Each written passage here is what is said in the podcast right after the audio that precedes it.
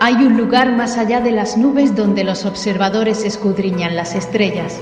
Hay un lugar más allá de la atmósfera donde los intrépidos ponen a prueba sus límites.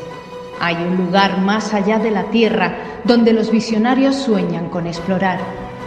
Hay un lugar más allá de la galaxia donde solo llega la imaginación. Únete a Radio Skylab, el podcast sobre el espacio, la ciencia y otras curiosidades. Hola, soy Francis, Emulenews en Twitter. Un saludo a todos los oyentes de Radio Skylab.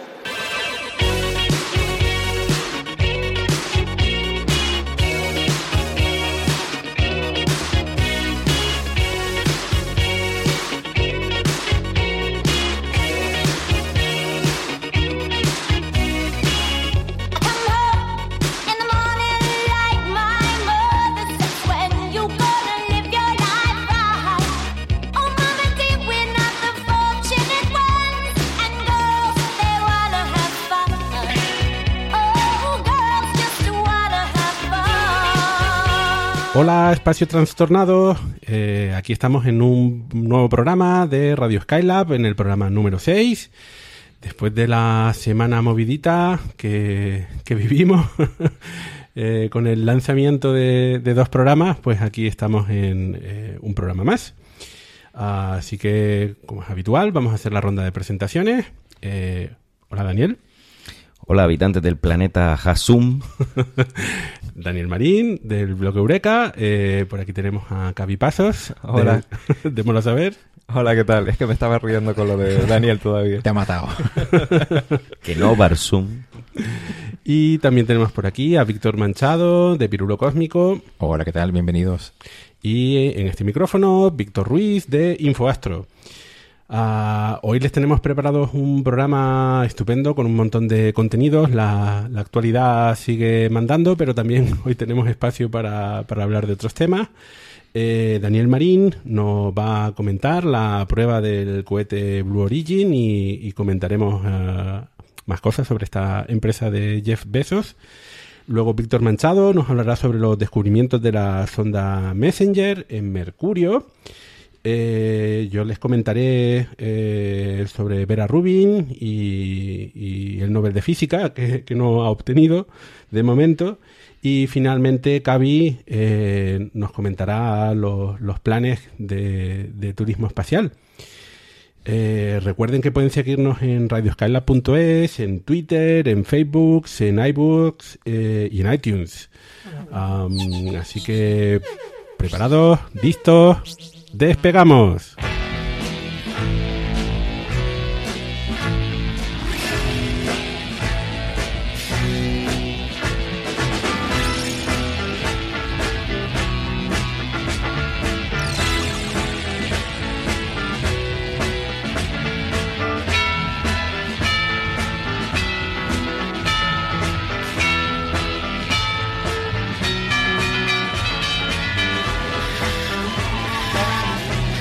Bien, pues eh, aquí estamos en la sección de retroalimentación. Eh, nuevamente agradecer todos los comentarios que estamos recibiendo en nuestra página web, en iVoox, en, en Twitter, eh, a través de la etiqueta R Skylab y a través de las menciones en, en eh, Radio Skylab, rayita, subrayado E S. Eh, y bueno, eh, hemos hecho una selección de todas las preguntas eh, que hemos recibido. Y eh, la primera que vamos a comentar es la de Víctor Chamorro, que se preguntaba eh, hasta dónde llegan los planes de Elon Musk en el sentido de la propiedad de Marte, porque quiere llegar allí y quiere conquistarla, ¿no? Eh, pero claro, eh, al llegar allí es una... Puede, puede apropiarse de, de los terrenos, eh, puede, puede hacer algo con ellos, que básicamente quién es el dueño de Marte, ¿no? Ah, bueno, Víctor, eh, hay un tratado internacional eh, sobre el uso del, eh, del espacio eh, ultra exterior, algo así. Eh, está firmado, es un convenio de la Organización de Naciones Unidas y básicamente dice que cualquier objeto del sistema solar o más allá es patrimonio de la humanidad.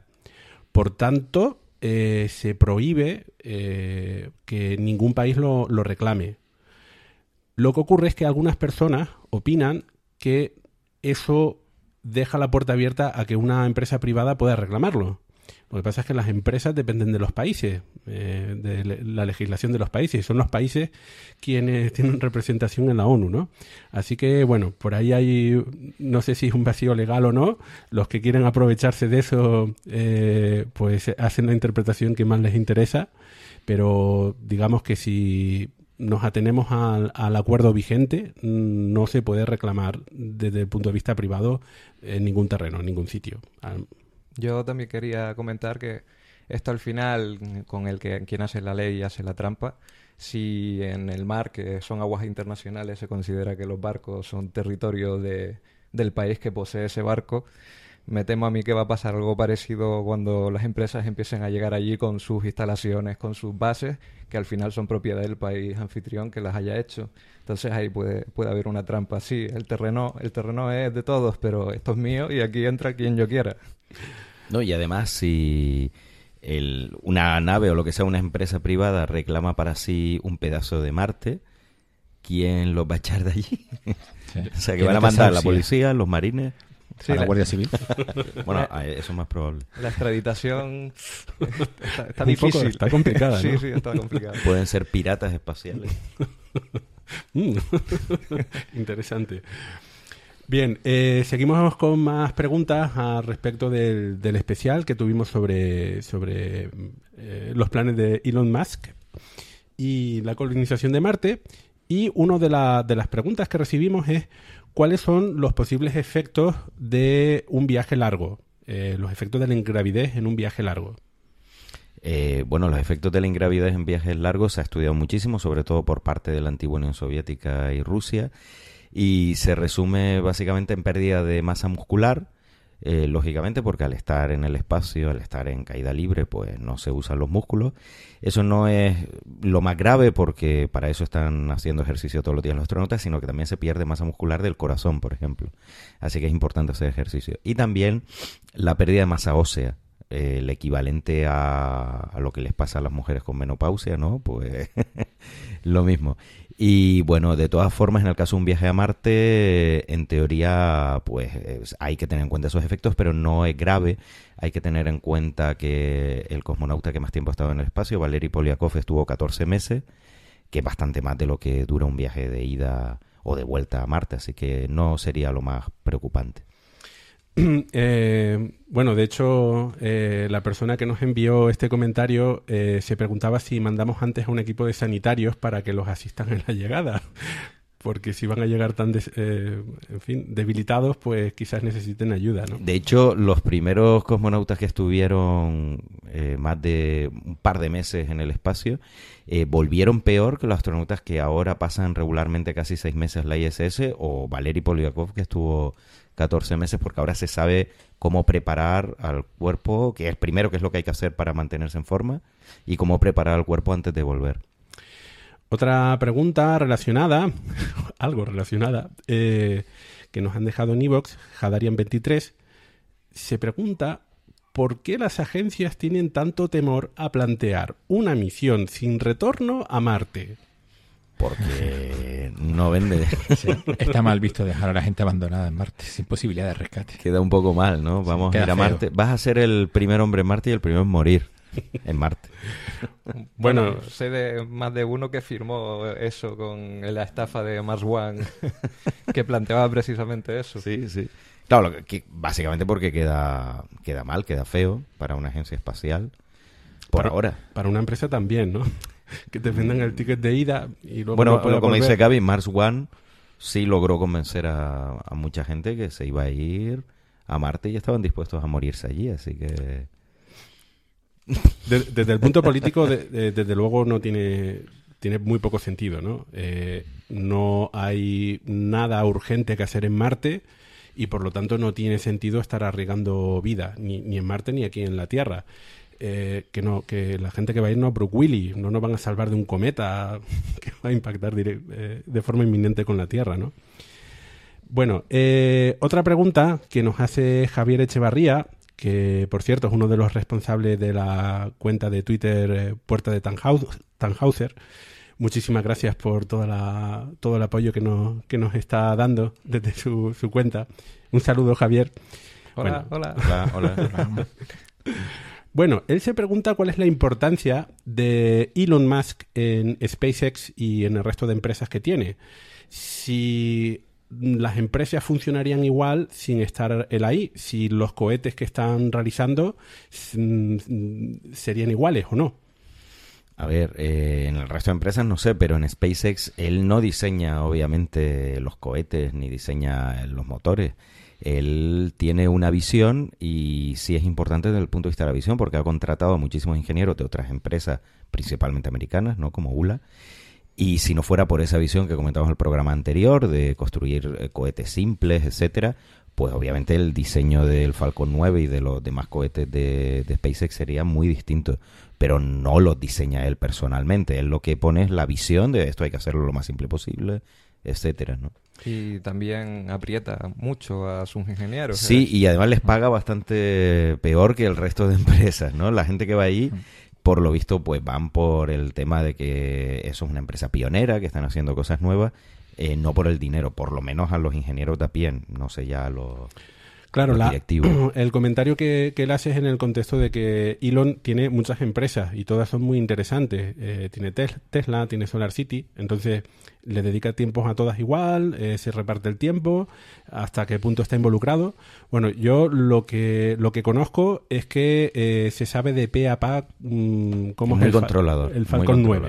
O sea, eh, con, lo conoce con muchísimo detalle y sí que está encima de todo. Y también cuando los ingenieros le han han dicho, o por lo menos estos son los rumores, ¿no? Que algo no se puede hacer, pues él se contraría mucho en plan Steve Jobs y, y vamos, y él sigue insistiendo hasta que al final todos le tienen que decir, no, es que es imposible como tú lo quieres, ¿no? Porque eso es mucho micromanagement, ¿no? De estar ahí... Mi, microgestión, sí. sí.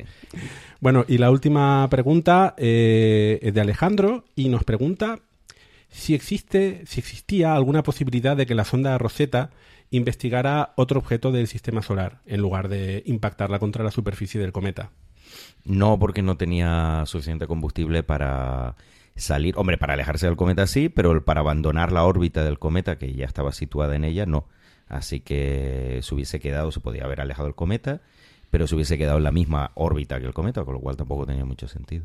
Bien, pues recuerden que pueden dejarnos los comentarios en radio skylab punto es, en Twitter, eh, con la etiqueta hashtag R Skylab, y bueno, los esperamos.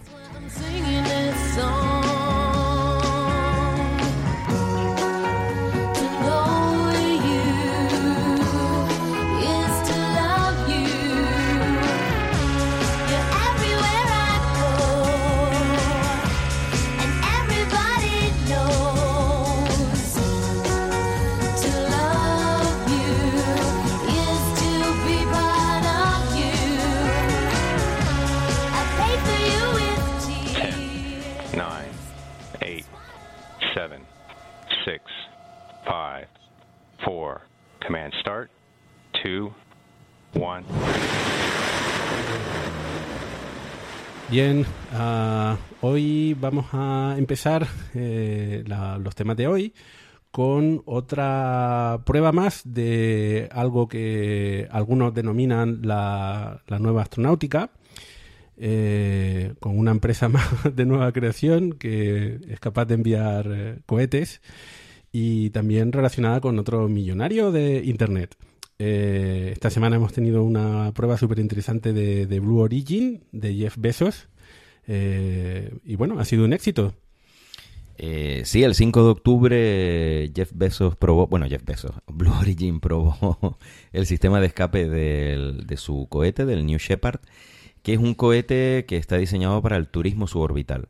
Eh, seguramente nuestros oyentes lo habrán visto porque eh, ha tenido mucha repercusión mediática, quizás a lo mejor no tanto esta prueba, pero sí las otras pruebas anteriores, eh, porque este cohete aterriza también verticalmente como la primera etapa del Falcon nueve de SpaceX y por lo tanto es reutilizable. De hecho, hay una hay un pique muy famoso en los medios entre Elon Musk y Jeff Bezos, entre millonarios anda ahí el pique. Eh, pues según los éxitos de cada compañía se están picando continuamente y bueno, están ahí todo el rato a ver quién logra hacer primero determinadas cosas. De hecho, Blue Origin logró hacer aterrizar un cohete verticalmente de forma automática antes que SpaceX, lo cual le dolió muchísimo a Elon Musk, todavía no se ha recuperado. Y no solo eso, ha logrado reutilizarlo, cosa que todavía no ha hecho eh, SpaceX, y está bastante cabreado Elon Musk por esto. El New Shepard es, un, como decíamos, un cohete orientado al turismo suborbital, y eso significa, para aquellos que no sepan lo que es, pues que no se dedican, los futuros turistas no van a dar vueltas alrededor de la Tierra, sino que van a describir un arco eh, parabólico y que van a alcanzar un apogeo, una altura máxima por encima de cien kilómetros. ¿Por qué cien kilómetros? Pues porque es un número redondo y es la frontera subjetiva del espacio. Entonces, pues si pasas esa frontera, aunque no sea en un vuelo orbital, pues técnicamente has estado en el espacio y según qué país te consideran un astronauta. En Estados Unidos, por ejemplo, pues lo hacen. Antes eran sesenta millas, ahora aceptan cien kilómetros. Y de eso se trata, para poder decir que has estado en el espacio y experimentar unos cuantos minutos también de, de caída libre, que es muy divertido, eso dicen, y luego aterrizar con paracaídas. Claro, como todo sistema donde van personas, es muy importante la seguridad, y de ahí viene el interés de esta prueba. Era ver si efectivamente durante un posible fallo, durante el lanzamiento del, de este cohete, el New Shepard, pues podía salir algo mal y se salvaba la tripulación. Y bueno, el, el sistema de escape, que es un cohete, como todos los sistemas de escape que han llevado las cápsulas tripuladas a lo largo de la historia, pues funcionó, y se supone que si hubiese llevado turistas, pues habrían salvado. Claro, el descenso bastante movidito, nada, nada eh, así muy suave, pero bueno, se habrían salvado. Y ahora lo interesante del caso es que ni, eh, Blue Origin está posicionada muy bien para hacerle la competencia sobre todo a Virgin Galactic, que es la otra gran empresa cuando se habla de turismo espacial. Hay que tener en cuenta que Blue Origin, aunque siempre se habla como rival de SpaceX, hasta hace poco de quien era rival, y todavía a día de hoy el principal rival es Virgin Galactic y las demás empresas que luego Cavi nos contará, que quieren mandar turistas al espacio en, en vuelos suborbitales. Eh, sin embargo, sí es verdad que Bezos, a raíz del éxito de, del New Shepard, pues se ha metido también en el negocio orbital y, bueno, ahora pues tiene unos planes muy ambiciosos, no como los de Musk de Marte, porque esos son insuperables, pero también tiene unos planes muy, muy ambiciosos en, en temas orbitales, ¿no? Eh, la prueba que vimos estas, eh, estos días... Eh, fue, fue bastante interesante eh, y además tuvo, tuvo una cuenta atrás que se paró, estamos, se paró como a unos cuarenta segundos, algo así, de, de, de empezar el lanzamiento, y era una parada técnica, un hold, y estuvimos como un cuarto de hora esperando eh, noticias, ¿no? Porque incluso los comentaristas dejaron de, de, de, de comentar la jugada. Y bueno, finalmente se reanudó.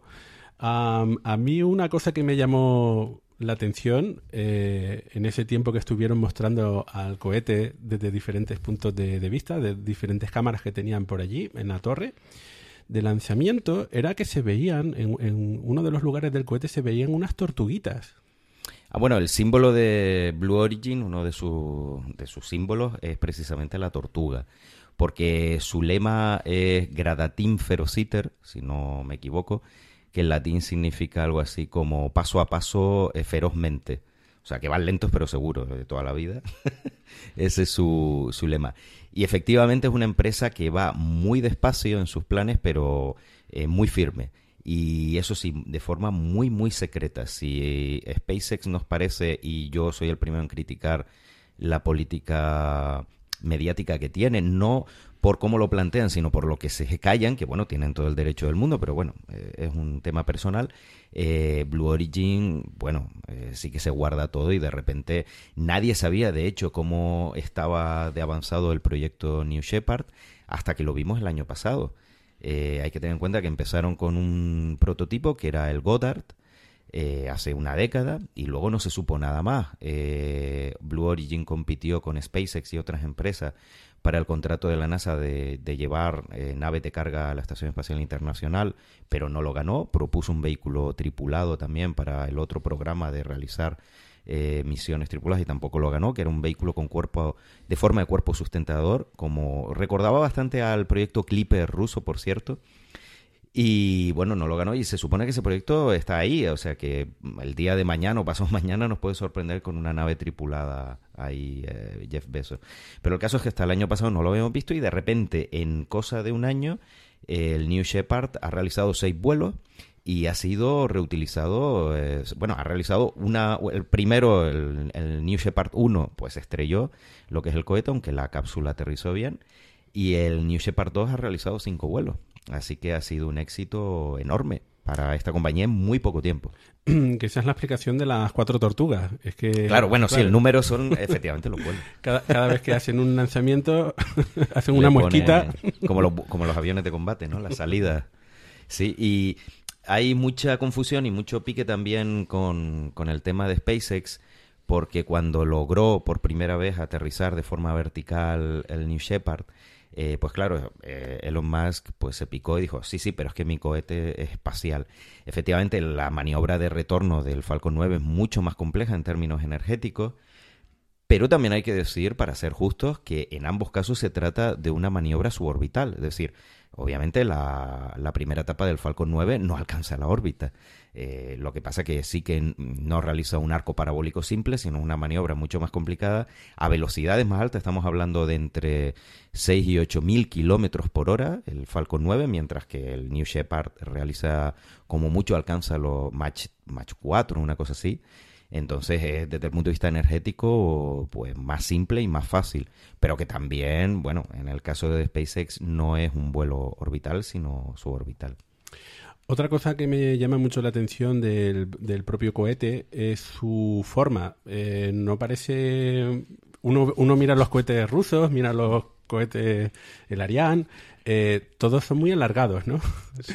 Y sin embargo, este cohete... Eh, el diámetro del cohete en comparación con su, con su altura parece desproporcionado comparado con otros. Claro, porque eh, normalmente estamos acostumbrados a ver cohetes orbitales. Y los cohetes suborbitales eh, están diseñados para otras cosas, para cargas no tripuladas. Este es un cohete suborbital, que por eso es pequeñito, no hace falta que sea grande, pero lleva una cápsula en la punta bastante grande. Entonces eso hace que tenga esa forma tan curiosa.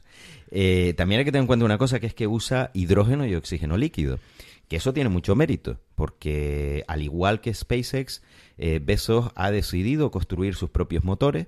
Entonces este cohete, el, el, el New Shepard, que por cierto, por si alguien no lo sabe, pues su nombre es por Alan Shepard, el primer astronauta norteamericano, que realizó un vuelo suborbital eh, en el programa Mercury, eh, pues utiliza un motor B E, que es de Blue Engine, ahí tampoco es muy original, el B E tres, y es un motor de oxígeno e hidrógeno líquido, que es muy complicado diseñar un motor eh, eficiente, un motor de criogénico se llama, mientras que SpaceX utiliza queroseno y oxígeno líquido, que tecnológicamente son más simples. O sea, que ahí ha apostado por la complejidad tecnológica. El hidrógeno líquido tiene una propiedad, y es que ocupa mucho volumen. Es muy, muy eficiente, es más eficiente que el queroseno y el oxígeno líquido, pero ocupa mucho volumen. Entonces eso también pues redunda en la, en la forma del, del cohete. Una cosa curiosa uh, acerca de la, de la empresa de Blue Origin es que se funda en el año dos mil, eh, un poquito anterior a, a SpaceX. Y um, efectivamente, como comentabas antes, realmente están en, en modo secreto, digamos, desarrollando la tecnología hasta prácticamente hace unos poquitos años. Sí, y bueno, por eso el New Shepard son, sorprendió a propios y extraños cuando salió el año pasado y nadie daba un euro por ellos. Y de repente, claro, cuando consigue aterrizar el cohete de forma vertical, que es la primera vez que se hace, ¿no? Aterrizar un cohete controladamente, verticalmente, Eh, y luego reutilizarlo, pues todo el mundo se quedó como, ¿y esta gente dónde estaba? Y eso eh, demuestra que son capaces de tener un motor como el B E tres ya evolucionado, y el año pasado no solo sorprendieron con el New Shepard, sino que se lanzaron directamente al negocio orbital. Y es que el, el siguiente motor de Blue Origin, que es el B E cuatro, eh, se plantea que va a ser usado por el cohete Vulcan, que es el cohete de la empresa U L A, que es la, el sustituto, el que va a sustituir a los actuales Atlas cinco y Delta cuatro, que son los principales cohetes norteamericanos, quitando a, al Falcon nueve. Y claro, el B cuatro es un cohete, es un perdón, es un motor muy muy potente que va a emplear, aquí otra vez estamos relacionados con SpaceX, va a emplear metano y oxígeno líquido por el tema de la reutilización. El metano es un combustible que tiene muy pocas ventajas y tiene bastantes dificultades, pero si te estás planteando reutilizar las cosas, puede tener más ventajas que inconvenientes. Puede, depende. El caso es que este futuro motor, pues que se va a emplear en este cohete, Eh, va a utilizar metano. Estamos hablando de un, de un motor, un señor motor. Entonces, a lo, a lo tonto, Bezos tiene, está construyendo ya y tiene preparado este motor, el B cuatro, que es un motor muy potente, mucho más potente que los Merlin y los Raptor de SpaceX. Eh, el Raptor también es un motor de metano. Y al mismo tiempo tiene el B tres, que es un motor muy eficiente de hidrógeno y oxígeno líquido que le sirve, y de hecho, eh, como veremos ahora, lo, lo planea usar en las etapas superiores de otros cohetes. Entonces ha ido construyendo esta tecnología en tema de propulsión y a día de hoy casi podemos decir que, hombre, no sé si le lleva ventaja a SpaceX en tema de propulsión, porque SpaceX ha, ha realizado muchos vuelos orbitales, pero sí que son motores más potentes y que ahí está. O sea, sí que en tema de propulsión puedo hablar de tú a tú con, con SpaceX. Y bueno, hace muy poquito, aprovechando quizás, no se sabe, las malas lenguas dicen que sí, el, el, la explosión que tuvo el Falcon nueve de SpaceX, al poquito presentó sus planes que eh, pues todo el mundo estaba esperando que presentase un cohete orbital suyo, no el de esta empresa U L A, al que decíamos el Vulcan, que no es de ellos, sino uno propio, y lo presentó, pero no es un cohete chiquitito, sino que se va a llamar New Glenn, en honor al primer astronauta que estuvo americano que estuvo en órbita, a John Glenn. Y bueno, este va a ser un cohete enorme, y va a utilizar siete motores B cuatro en su primera fase, por lo tanto va a ser de metano y oxígeno líquido, y no está muy clara la capacidad de carga, pero va a ser entre cincuenta a setenta toneladas en órbita baja, o sea, un pedazo de bicho. No es comparable al I T S que ha que anunció recientemente Elon Musk, que aquello era un monstruo de quinientas toneladas en órbita baja, pero sí que es comparable al Falcon Heavy de SpaceX, con la diferencia que el Falcon Heavy en realidad son el núcleo, la primera etapa son tres Falcon nueve y este es un único núcleo. También sería reutilizable como el New Shepard y como el Falcon Heavy. Entonces aquí ya vemos que Bezos tiene unas expectativas y unos planes muy ambiciosos, aunque todavía no ha dicho para qué quiere este cohete tan grande. Claro, porque resulta que eh, SpaceX sí que tiene ya contratos. De hecho, lo hablamos en el programa, uno de los programas anteriores, en el programa cinco, ¿no? Eh, que SpaceX a día de hoy tiene contratos Uh, con la con la Agencia Espacial Estadounidense, tanto para el desarrollo de cohetes como para el envío de cápsulas a la estación espacial, como en el futuro envío de personas. Y sin embargo, en estos momentos Blue Origin, digamos que no que no tiene eh, un producto comercial. No, no o sea, tiene nada. Está desarrollando un producto comercial, pero eh, eh, autofinanciado, ¿no? Sí, no tiene na- nada. No, realmente no tiene nada, porque incluso el B E cuatro para el cohete Vulcan ahora mismo está ahí, no está claro, porque los militares norteamericanos están eh, intentando desarrollar un motor que se llama la R uno de otra empresa, de Aerojet Rocketdyne, que es de queroseno y oxígeno líquido para sustituir al R D ciento ochenta ruso. Eh, el B E cuatro, aunque sea de metano, también lo va a sustituir, pero a Estados Unidos le interesa tener la tecnología de este tipo de motores que ahora mismo Rusia tiene ventaja. Entonces digamos que es un tema estratégico y no está claro que sea su motor el que se use con el Vulcan. Tampoco está claro que el Vulcan al final salga adelante. Entonces eso no lo tiene nada claro. Lo único que tiene claro es el posible negocio de turistas suborbitales. Y claro, eh, el cohete este, el New Glenn, ¿qué posibles usos tendría? Pues los mismos que el Falcon Heavy, muy poquitos. Entonces, mmm, no está claro, no está claro qué es lo que quiere hacer Bezos y efectivamente le faltan las fuentes de financiación. No tiene a la NASA, no tiene a los militares por ahora, así que... Eh, se calcula que en dos, hasta dos mil catorce Bezos había puesto quinientos millones de dólares en la empresa para el desarrollo de tecnología que solamente, eh, recordemos, la empresa se funda en el año dos mil y hasta el año dos mil quince no vemos realmente un, un cohete eh, con, en, en lanzamientos, ¿no? Um, ¿Hasta qué punto eso puede ser una ventaja o es una desventaja? eh, comparado con Elon Musk, que sí parece que necesita más financiación externa, ¿no?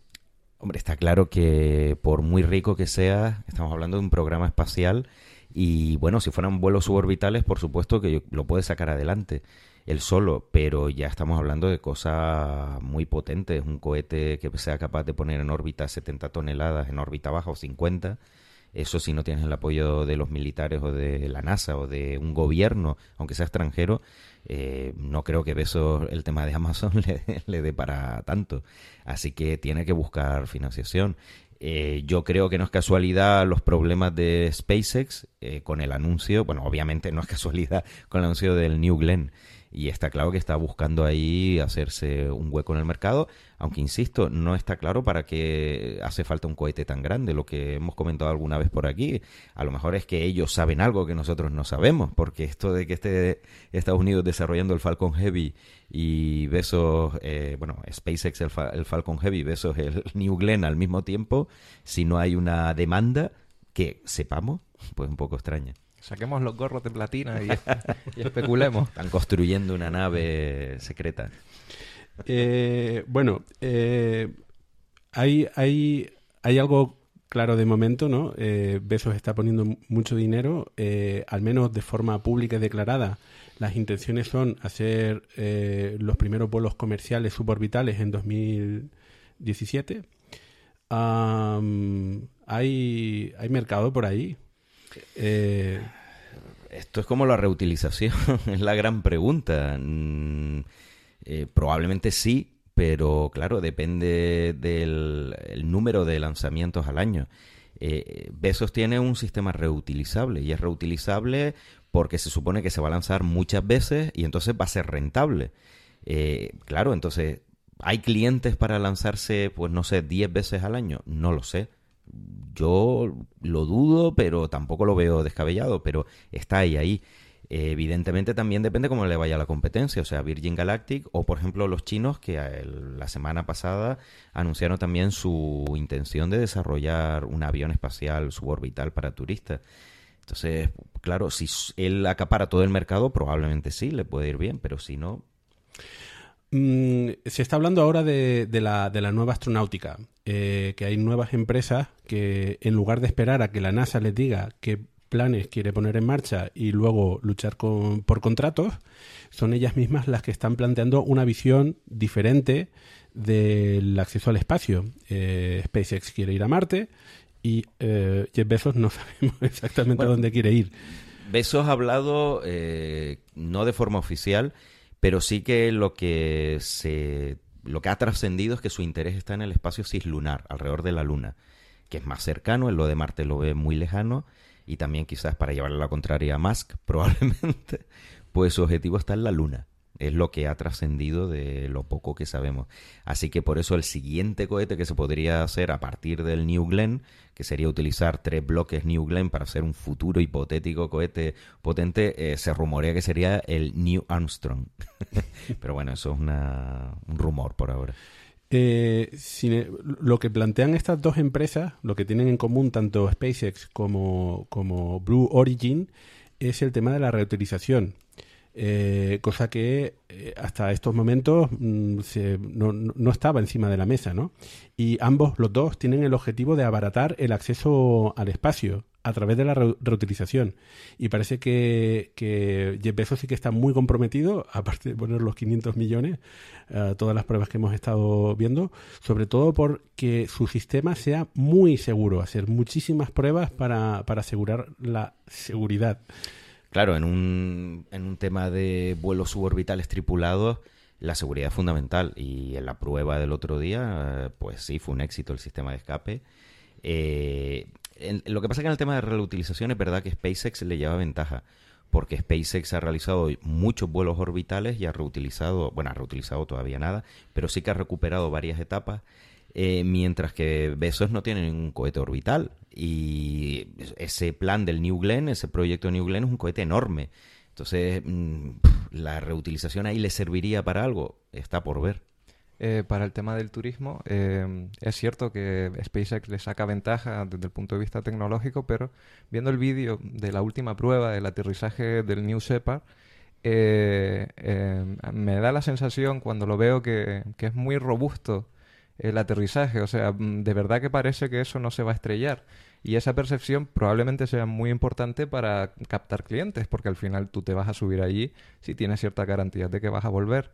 El hecho de que haya habido a lo mejor explosiones en los otros cohetes, aunque no tenga nada que ver, aunque se trate de otro tipo de cosas, eso se queda eh, en la mente y, y muy, pro- muy probablemente importe pues eso a la hora de conseguir mercado, que es lo que comentabas antes. Eh, vean el vídeo si no lo han visto antes porque, eh, como siempre decimos, espectacular, pero muy muy de película, muy de película, muy bien hecho. Sí, porque el, el, lo que es el cohete New Shepard, después de que se separa la cápsula, aterriza y tiene un momentito que al final que flota, ¿no? Que, para dirigirse hacia la rampa de, de aterrizaje. Claro, eso lo puede hacer Blue Origin porque tiene combustible de sobra para hacer esas maniobras, mientras que el Falcon nueve de SpaceX no tiene ese margen, entonces tiene que frenar en el último momento y no tiene maniobra, margen de maniobra para moverse, no, no puede hacerlo porque no puede permitirse eh, llevar más combustible, que recorta la carga útil.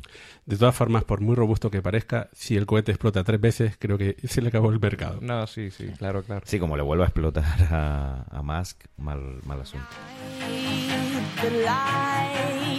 And let it shine just on the night like the fourth of July, 'cause baby you're a firework, come on show 'em what you work, make 'em go oh, oh, oh, as you shoot across the sky.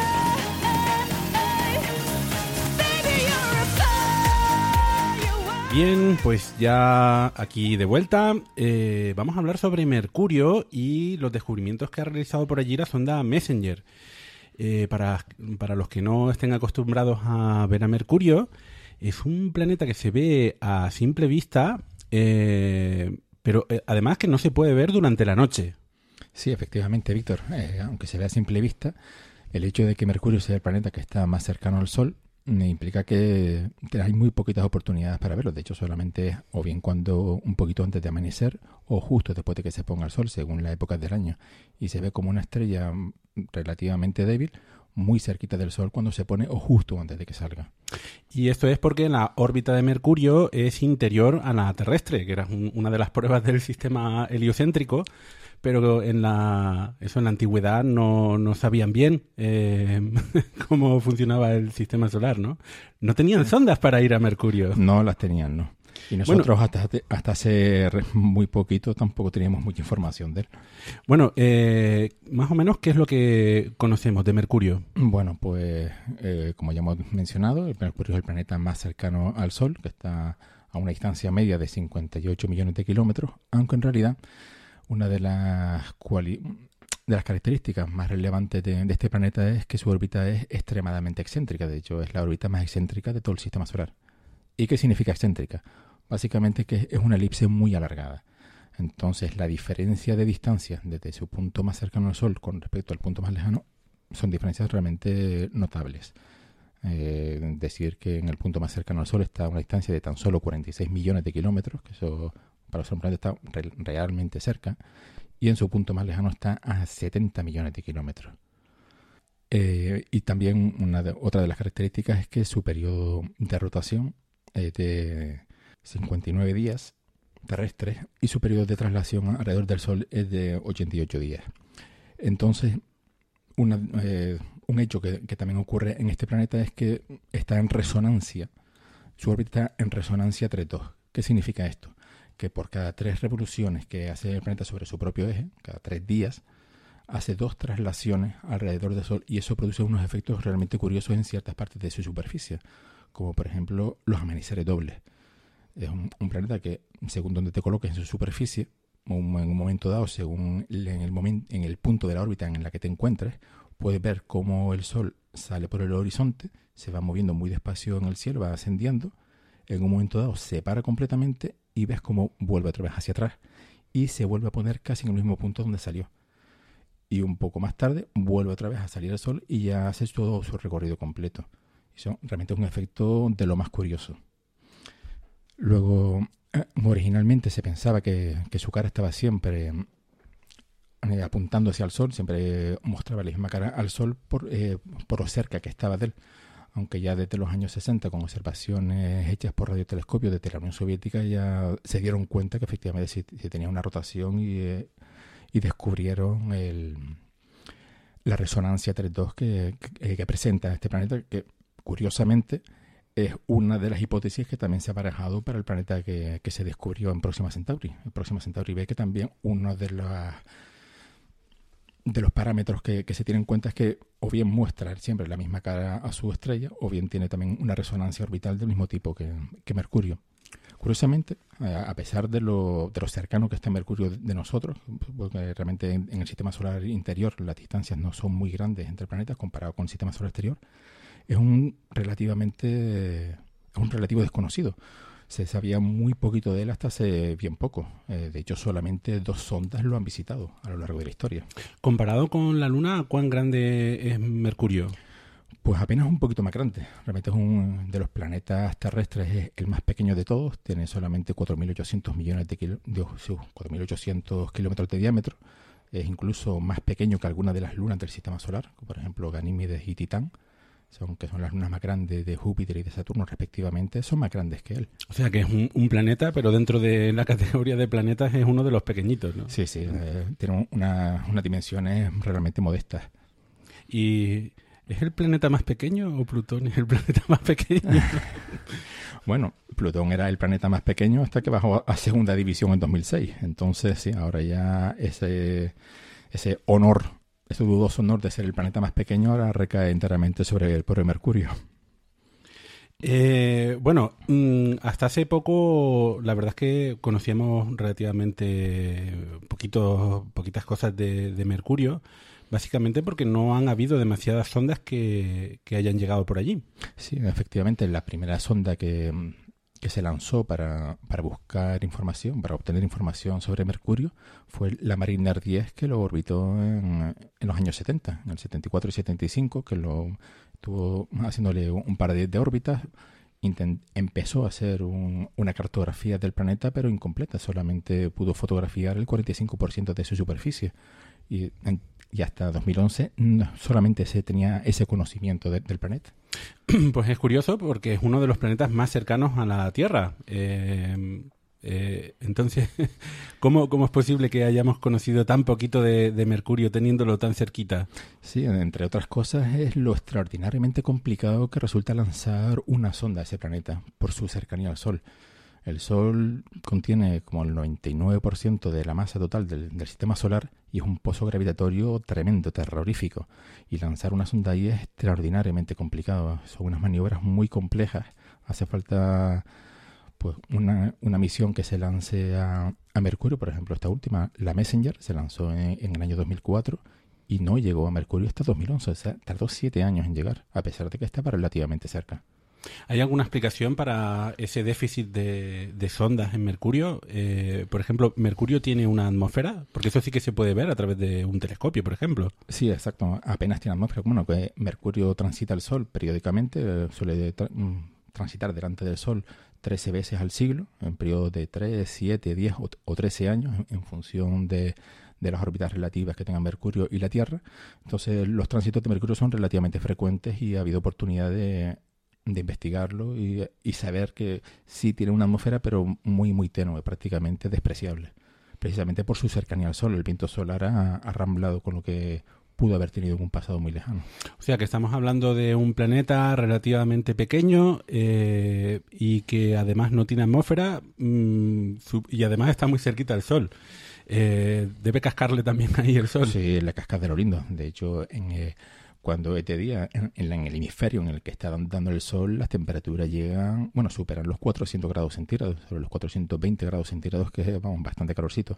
Sin embargo, en el hemisferio nocturno, las temperaturas caen en picado y, y bajan por debajo de los cien grados centígrados. De hecho, es el planeta que tiene la diferencia de temperatura más alta entre el día y la noche. Y entonces, si lo he entendido bien, eh, con la falta de atmósfera y con el campo gravitatorio solar, estamos hablando que para, por ejemplo, hacer maniobras de, aerofre- de aerofrenado y acercar el, la sonda, en este caso la Messenger, a, al Sol, ¿qué, ¿qué viaje tuvo que dar más o menos? Pues como no tiene atmósfera, la maniobra de aerofrenado se descarta automáticamente porque no tienes contra qué frenar. Todo tiene que ser con, con propulsión, con cohetes. Por eso pues fue una órbita realmente complicada, porque primero tuvo que hacer un paso por la Tierra eh, como asistencia gravitatoria, luego pasó por Mercurio, eh, por Venus, para hacer otra maniobra de... Están hablando ya de la sonda Messenger. Ya estamos hablando, sí, ya nos hemos metido ahí en faena. Eh, tuvo que... que orbitar Venus, o sea, hacer un paso por Venus para hacer una maniobra de asistencia gravitatoria, y después usó también al propio Mercurio, usando su gravedad para ajustar mejor su órbita y poder colocarse en órbita. Ah, ¿cuándo se lanza la sonda Messenger? En agosto de dos mil cuatro. ¿Y cuándo llega finalmente a Mercurio? Pues en dos mil once, siete años más tarde. Entonces, nada. Durante todo este tiempo ha estado haciendo asistencia gravitatoria. Sí, estaba haciendo las maniobras para poder tener una órbita estable alrededor de Mercurio. Eh, Daniel, muy, muy brevemente, ¿qué es una asistencia gravitatoria? Una asistencia gravitatoria es básicamente que una sonda pasa por el campo gravitatorio de un planeta y le roba energía para acelerar su velocidad, y de esta forma la sonda no tiene que gastarse combustible. A cambio, el planeta gira un poquito más despacio. Obviamente no se nota, así que podemos robarle toda la energía que queramos a los planetas. Pero en este caso, para llegar a Mercurio, eh, no hay que eh, coger velocidad, ¿no? Claro, hay que frenar, hay que tener en cuenta que la Tierra alrededor del Sol se mueve unos treinta kilómetros por segundo, entonces para meternos dentro del campo gravitatorio del Sol, en el pozo gravitatorio del Sol, cuesta, dependiendo a dónde queramos ir, casi lo mismo o más que ir fuera, que salir fuera del campo gravita- del pozo gravitatorio del Sol. Por cierto que la Mariner diez fue la primera sonda que realizó maniobras de asistencia gravitatoria con planetas. Bueno, entonces eh, la sonda Messenger eh, tiene la inserción orbital en el año dos mil once y eh, después de todas estas asistencias gravitatorias, y empieza a observar el planeta Mercurio. Eh, ¿Puedes contarnos un poquito más? Bueno, pues afortunadamente eh, logra estar cuatro años en órbita a Mercurio y por fin se logra completar el mapa topográfico completo de Marte. Se fotografía toda su superficie, de hecho se saca más de un cuarto de millón de fotografías de la superficie, creo que eran en torno a las doscientas ochenta mil fotografías en total a lo largo de los cuatro años, con lo cual ya se tiene un conocimiento más detallado de cómo es su superficie, cómo es Mercurio. Y parece mentira que hasta dos mil once no sabíamos cómo era más de la mitad del planeta. Bueno, lo hubiera llamado la sonda Instagram entonces. Pero sí, bueno. Sí, básicamente. Porque se volvió loca sacando fotos. Hay que aprovechar, porque con lo que cuesta mandar una sonda ahí, hay que aprovechar el viaje. También una, una de las cosas que había detectado en la sonda Mariner diez era que Mercurio tenía un, cam- un campo magnético que no se había tenido muy en cuenta originalmente por, por lo pequeño que es, porque es apenas un poquito más grande que la Luna. Y se creía que era un planeta que no tenía ninguna actividad geológica y que, por tanto, tampoco tenía campo magnético. Que fue toda una sorpresa. Eh, la Tierra tiene campo magnético. En Marte parece que hay apenas un pequeño campo magnético y la Luna no tiene campo magnético. Eh, ese campo magnético, ¿cuál es el origen? El origen es el núcleo del planeta. Eh, Ya con la sonda Messenger, ya, que ya lleva más magnetrómetros y ya lleva instrumentación más especializada, eh, ha, ha detectado que, que el núcleo es más grande de lo que se pensaba originalmente. Porque recuerden que estamos hablando que Mercurio tiene un diámetro de unos cuatro mil ochocientos kilómetros y se ha estimado que su núcleo, que todavía está parcialmente fundido, tiene mil ochocientos kilómetros de diámetro. Que eso, en relación al volumen total del planeta, estamos hablando que su núcleo tiene ocupa un cuarenta y dos por ciento del volumen total del planeta. Y es un, una barbaridad. Comparándolo, por ejemplo, con la Tierra, que es nuestra referencia más cercana que tenemos, el núcleo de la Tierra, que es bastante importante también, pero solamente representa el diecisiete por ciento del, del volumen total del planeta. Eh, un pequeño apunte. En general se entiende que los objetos celestes, cuanto más pequeños son, eh, geológicamente mueren antes, porque se van enfriando y, y se entiende que por eso Marte... pues eh, ya no tiene campo magnético y que quizás en su momento, quizás eh, sí lo tuvo. Um, ¿qué, ¿Qué más ha descubierto la sonda Messenger sobre Mercurio? Pues otra de las cosas más relevantes que, que quizás ha descubierto la sonda Messenger es una cuenca de impacto que está en uno de los, de los lados de Mercurio, que es eh, la cuenca Caloris, que tiene unos mil quinientos kilómetros de diámetro. De hecho, es una de las cuencas de impacto más grandes de todo el sistema solar. Y una de las características más curiosas que tiene esta cuenca es que justo en sus antípodas hay una, una cordillera que se ha llamado con el imaginativo nombre de terreno extraño, porque le confundió bastante a, a los geólogos cuando, cuando recibieron las imágenes de la Messenger, y las, las, los últimos modelos que, que se han hecho eh, explican su origen precisamente con el impacto de, de la cuenca Caloris. Eh, se cree que un objeto, un, un protoplaneta, impactó generando esa cuenca, y las ondas de choque viajaron por toda la superficie y vinieron a converger justo en las antípodas. Y esa convergencia de, de energía hizo que se levantara el terreno y se formara una cordillera. Eso nos da una idea de la violencia del impacto, y que muy probablemente se hizo en una edad relativamente temprana del planeta, que todavía la, la superficie no estaba completamente solidificada. Porque un, un petardazo de esos podría haber eh, roto el planeta, ¿no? Probablemente si hubiera sido más grande, pues tendría bastantes papeletas para haberlo partido. Bueno, se supone que una de las hipótesis para explicar por qué Mercurio tiene un núcleo tan, tan grande es precisamente que sufrió una colisión en los orígenes del sistema solar, y el manto y la corteza originaria, pues con ese superimpacto, salió despedido no se sabe a dónde. Y lo que vemos realmente es el núcleo, literalmente, de, de un planeta que, que es Mercurio. Por eso tiene ese núcleo tan grande en proporción. Eh, hay otro de los descubrimientos de la sonda Messenger que también está relacionada con el enfriamiento de, del planeta, ¿no? Sí, efectivamente. Eh, se han detectado una, una serie de fallas longitudinales alrededor de, de todo el planeta, que lo que apunta además es un terreno relativamente reciente, porque está muy poco caracterizado, con lo cual nos da una idea que es un terreno bastante joven, geológicamente hablando, y que lo que, lo que indica inequívocamente es que se está encogiendo el planeta. O sea, tiene algo que podríamos denominar una especie de actividad tectónica, al igual que la Tierra. Entonces el planeta se estima que se ha encogido en torno a los cinco, cinco kilómetros y medio en diámetro, y que todavía se sigue encogiendo, porque todavía se han encontrado... La Messenger han encontrado indicios de fallas más pequeñas, pero también más jóvenes, con lo cual indica que ese proceso todavía se sigue produciendo, o sea que todavía está activo el proceso de enfriamiento y de encogimiento de la corteza del planeta. Um, cuando observamos toda esta cartografía, que todas estas fotos de Instagram que ha enviado la sonda Messenger, um, la superficie es más o menos como la Tierra, en donde hay bastante actividad geológica, o es más parecida a la Luna, eh, más bien llena de cráteres y por lo tanto muy antigua. Según eh, hacia dónde estés mirando. La verdad que, que las primeras fotos que miran de Mercurio, si no te fijas atentamente, es muy fácil confundirlo con la Luna, porque tiene muchísimos cráteres, está muy caracterizado, sobre todo en las zonas más antiguas de la superficie. Pero luego si te fijas, hay algunas zonas que tienen menos, menos cráteres, que son más jóvenes, que es donde se encuentran precisamente estas fallas que son tan, tan llamativas. Luego hay algunos cráteres de impacto que tienen también otras formaciones tremendamente curiosas que nos han visto en otros cuerpos del sistema solar, que son los hollows.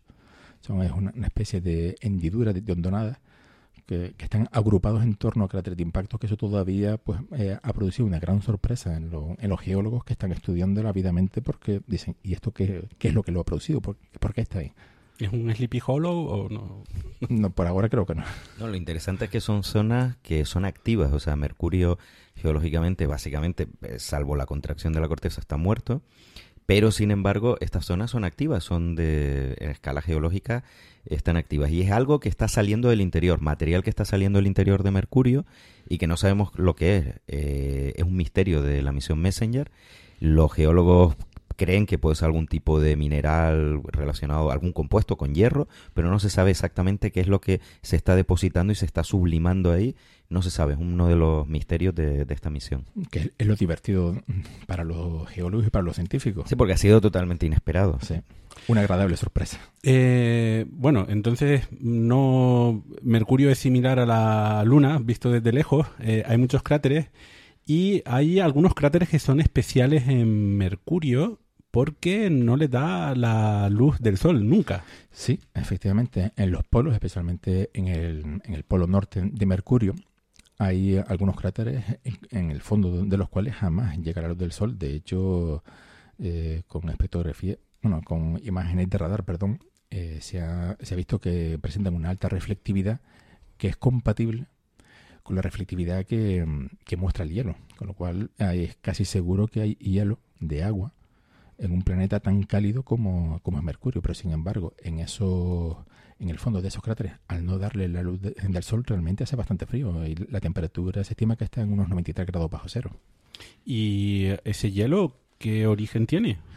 Pues eh, teniendo en cuenta la cercanía que tiene Mercurio al Sol, es más que probable que sea de impactos de cometas. Eso hará falta pues futuras misiones y análisis más detallados para ver la composición de ese hielo, ver los isótopos que tiene, a ver si efectivamente es compatible con el hielo que se ha detectado en los cometas. Supongo que esta información se podría cruzar con la información de, la, de Rosetta y al final podrá unir cabos y decir pues sí, pues sí. Sí, ver la, la composición isotópica. Sí. Que curiosamente en la Luna también, en los polos, sobre todo en el polo sur, pues también hay hielo. Sí. Eh, y al igual que Mercurio, se supone que mezclado con el regolito, que este ha sido uno de los grandes descubrimientos de Messenger. Uno de los objetivos de Messenger era verificar si había hielo o no en los polos, porque se había detectado, como dice Víctor, por radar, y costó, costó al principio con el altímetro, con el, con el LIDAR de la sonda, eh, vio pruebas de que efectivamente había hielo, pero que estaba mezclado con el regolito, no era concluyente. Al final de la misión sí se sacaron más fotos y de estos cráteres en sombra permanente, y sí, los científicos concluyen al noventa y pico por ciento que es hielo. Sí. Claro, hasta que no aterrice algo y lo analice no lo podemos saber, pero casi seguro que, que efectivamente pues sí es hielo. No hay otra, no hay otro material que dé este albedo, esta reflectividad, ni al radar, ni al visible, ni, ni en este caso al láser. Hace unos años, eh, justamente con el misterio de si la Luna tenía agua o no, que últimamente está, esa noticia está desaparecida de los medios de comunicación. Claro, porque aquello era por el programa Constelación norteamericano, tenía una motivación política. Eh, buscando agua en los polos de, de, de la Luna, impactaron una, una sonda eh, a ver si bueno, el, el impacto levantaba algo de material, y desde la Tierra se podía observar eh, e identificar el, el, el material que había por ahí, eh, intentando detectar agua, ¿no? Sí, la, la sonda La Cross. Y también la India lanzó la sonda Chandrayaan, que también impactó contra, contra la Luna. ¿Y la Lunar Prospector? La Lunar Prospector, eh, bueno, eso estaba en órbita, ¿no? Eh, la sonda Lacroix fue la que impactó en el Polo Sur, uh-huh. Y ahí se pudo ver porque tenía una parte que era la etapa del cohete que impactaba y la sonda le seguía poco después, entonces podía atravesar la nube de escombros y antes de suicidarse mandaba la información de si había o no. Efectivamente, parece que hay... Pero es eso, mezclado con el regolito, no en campos de hielo prístinos ahí, gigantes. Eh, la sonda Messenger ha acabado de una forma similar. Pues sí, eh, la misión terminó en abril de dos mil quince y estrellándose contra la superficie de Mercurio. Pero, pero se estrelló por un comando mal enviado. No, no, fue a propósito. Ya, ya los ingenieros sabían que no tenían más margen de maniobra, ya apenas quedaba combustible en la sonda y dijeron, pues bueno, pues la, la estrellamos contra el planeta. Ala. ¿Con un propósito o, o porque era divertido? O sea, ¿por qué no la dejaron en órbita, por ejemplo, para sí, saber pues, un poco? Por ejemplo, la Mariner diez todavía sigue en órbita alrededor del Sol, se quedó sin combustible y ahí sigue orbitando el Sol tranquila, bueno, tranquilamente, pues friéndose completamente con el viento solar. Pues, sí. La razón principal, el dinero. Tenían que dar fin a la misión y si la dejas en órbita, salvo que la desactives o llegues a un protocolo, claro, no puedes controlar la órbita de, de la Messenger alrededor de Mercurio porque como en la Luna hay concentraciones de masa en la superficie, la órbita no es estable, así que decidieron, pues, ya que habían recabado todos los datos, estrellarla mientras tenían el control y ya está. No ganaron ninguna información extra, salvo las últimas órbitas que al orbitar cerca de Mercurio, pues sí se, sí. se consiguió más información. Exacto, ¿no? Sí, obtuvo fotos de, de más cerca y obviamente de mayor resolución. Pero vamos, me imagino que también en el momento, pues con el castañazo algunos se echarían algunas risas, pero... En el año dos mil once, eh, la sonda Messenger eh, nos envió un retrato de familia que no sé si estará en Instagram, pero eh, es eh, la contrapartida en el interior del sistema solar de uno de los retratos más famosos, de una de las imágenes espaciales más famosas, que es el retrato del sistema solar que envió la sonda Voyager, ya en el exterior del sistema solar. Y eh, en este caso tenemos un retrato del, del sistema solar eh, obtenido desde Mercurio, del resto de planetas. Sí, ya, ya tenemos un selfie desde fuera y ahora ya tenemos el selfie desde dentro. O sea, tenemos un pálido punto azul, ¿no? Que es el título. Y esta desde dentro, ¿cómo la llamamos? Multipálidos puntos en el cielo. Bueno, algo así. Bueno, eh, otra vez más eh, tenemos una misión espacial de exploración planetaria que llega a un planeta que realmente no parecía nada interesante. Mm, muchos cráteres, eh, quizás algo de agua en los polos. Muy cerca del Sol, eh, por allí no, no, quizás no íbamos a encontrarnos ninguna sorpresa, y por lo que veo, una vez más se demuestra que allá donde vamos siempre encontramos nuevas cosas, eh, y también, sobre todo, nuevas preguntas. Sí, de hecho, incluso tal es así la, el interés que ha suscitado Mercurio, que es que el próximo año, bueno, dentro, miento, dentro de dos años, la Agencia Espacial Europea, conjuntamente con la Agencia Espacial Japonesa, van a lanzar una sonda a Mercurio para estudiarla con más detalle. Y también tardará lo suyo en llegar, porque también tendremos que usar maniobras gravitatorias, etcétera, etcétera. Efectivamente, se lanza, está previsto que se lance la sonda en dos mil dieciocho y no llegará hasta dos mil veinticuatro. Claro, el objetivo de esta, esta sonda es Bepi Colombo, que también tiene su polémica detrás, por, pero bueno, ese sería para otro programa. Eh, sobre todo estudiar la magnetosfera de, de Mercurio, sobre todo. Messenger se ha centrado en fotografías en alta resolución, además de también magnetosfera, etcétera. Y esta sonda, sobre todo, la, el campo magnético. Sí, que si alguien se lo está preguntando, alguien puede pensar, ah, pues si tiene magnetosfera, ¿por qué no tiene atmósfera? Pero claro, Mercurio, a diferencia de Marte, está mucho más cerca del Sol y los vientos solares allí son Especial, sustan- especialmente, especialmente más fuertes. Sí. Pero que lo interesante que de, ha confirmado Messenger es que si vamos a Mercurio tenemos hielo, y si tenemos hielo podemos tener agua, podemos tener oxígeno a partir del hielo, y podemos tener hidrógeno, hidrógeno y oxígeno combustible, podemos tener una base en Mercurio.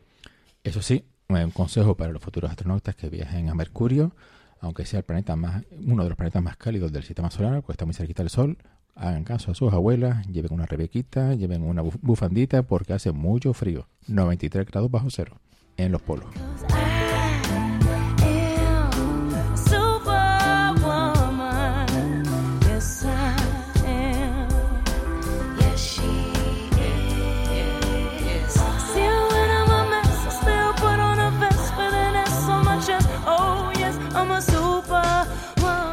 Eh, hace unos días se ha concedido el Premio Nobel de Física de dos mil dieciséis eh, con un tema, bueno, con un título, eh, con un estudio que cuyo nombre es eh, difícil de descifrar, uh, pero tiene que ver con la relación entre los cambios de fase físicos y matemáticos.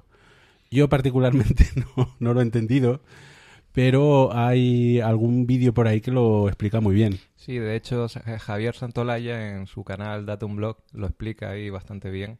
Así que a mí me pasó lo mismo. Si, si queréis enteraros de algo, mejor escucháis la explicación de Javier. Eh, Javier, además, estuvo eh, saludándonos hace unos programas. Eh, lo volvemos a saludar por aquí. El vídeo es fantástico. Eh, es como entendí yo el Premio Nobel de Física este año. Bueno, también se puede visitar el blog de, de Francis, de Mule, eh, que ahí estará explicado con un poquito más de detalle para quien lo pueda seguir. Uh, bueno, eh, tanto el año pasado como este año ha habido una campaña en Internet para eh, que se concediera el Premio Nobel de Física a Vera Rubin. Vera Rubin es una astrónoma estadounidense y eh, sus trabajos uh, han sido fundamentales para eh, descubrir eh, lo que hoy en día denominamos materia oscura. Y bueno, por supuesto este año no, no se lo han dado, pero en este programa lo que vamos a hacer es eh, honrarla, eh, que aunque no ha recibido el, el premio Nobel, desde luego los trabajos que ha hecho sí que eh, vale la pena de, destacarlos. Ah, bueno, Vera Rubin, eh, una astrónoma estadounidense que nació en mil novecientos veintiocho en Filadelfia. mil novecientos veintiocho. Eh, esta es una de las explicaciones por las que ahora hay un poquito de prisa para intentar que, presionar para que le concedan el Premio Nobel de, de Física. Eh, Vera, Vera Rubin, eh, cuando se traslada con diez años a, a Washington, eh, empieza a interesarse por la, por la astronomía, y le gusta muchísimo la observación del cielo, uh, la observación de estrellas fugaces, utiliza los planiferios para dibujar la, las estrellas fugaces, y eh, en, ya en el instituto muestra un gran interés mm, no solamente por la, por la astronomía observacional, sino por eh, estudiar astronomía. Ya quería ser astrónoma. Y en el instituto, eh, ya por ser mujer, empiezan a decirle, no, este no es tu terreno, no deberías estudiar esto. Pero ella sí que recibe el apoyo de su familia y termina estudiando eh, una universidad que es la primera universidad estadounidense que admitió a mujeres. Eh, se fundó a finales del siglo diecinueve y eh, Vera, Vera Rubin consigue eh, entrar en, en esta universidad eh, y, y, y estudiar allí. Um, eh, hablamos del Vassar College, que fue fundado en mil ochocientos sesenta y uno y cuya primera astrónoma eh, perdón, su primera profesora fue la, la astrónoma María Mitchell. Eh, una vez eh, eh, Vera Rubin ya consigue su posgrado, eh, intenta entrar en, en Princeton, en la universidad, y allí la vuelven a rechazar. Eh, porque, bueno, en aquella época la ciencia era un campo de, de hombres, pero sí que consigue eh, entrar en la Universidad de Cornell en, en Nueva York, y allí eh, empieza a hacer su, sus primeros estudios, sus primeras investigaciones. La primera de todas, la, la, la primera investigación, el primer trabajo que, que hace es muy ambicioso, porque de hecho se titula La rotación del universo. Toma ya. Así, para empezar. Ella, ella lo que quería demostrar o lo que quiso investigar era si en el universo las galaxias eh, rotaban, o sea, si toda la materia en el universo tenía un polo a partir del cual eh, rotara, ¿no? Como si fuera la superficie de, de la Tierra. Ah, lo que pasa es que tenía muy pocos datos y, eh, bueno, ese trabajo lo presentó a un congreso, eh, recibió muchísimas críticas negativas, también lo envió a un par de... Um, revistas eh, de astronomía y también obviamente se la rechazaron y de hecho este trabajo se quedó sin, sin publicar, pero bueno, ella continúa eh, metida en el campo de la astronomía eh, y de hecho se convierte en la primera astrónoma que consigue permiso para observar en el Monte Palomar, que era uno de los observatorios más importantes de Estados Unidos. Hasta que Vera Rubin eh, lo consigue, ninguna astrónoma había observado en el Monte Palomar. Eh, bueno, pues como siempre, eh, cuando ella se casa y tiene un hijo, pues durante unos meses se tiene que apartar de su actividad profesional, pero durante ese, ese tiempo ella reflexiona y no quiere quedarse parada. Ella quiere continuar observando, quiere continuar investigando y eh, esos meses la, la renuevan su motivación para, para continuar en la brecha. Y eh, termina haciendo el doctorado en la Universidad de Georgetown en, en Washington.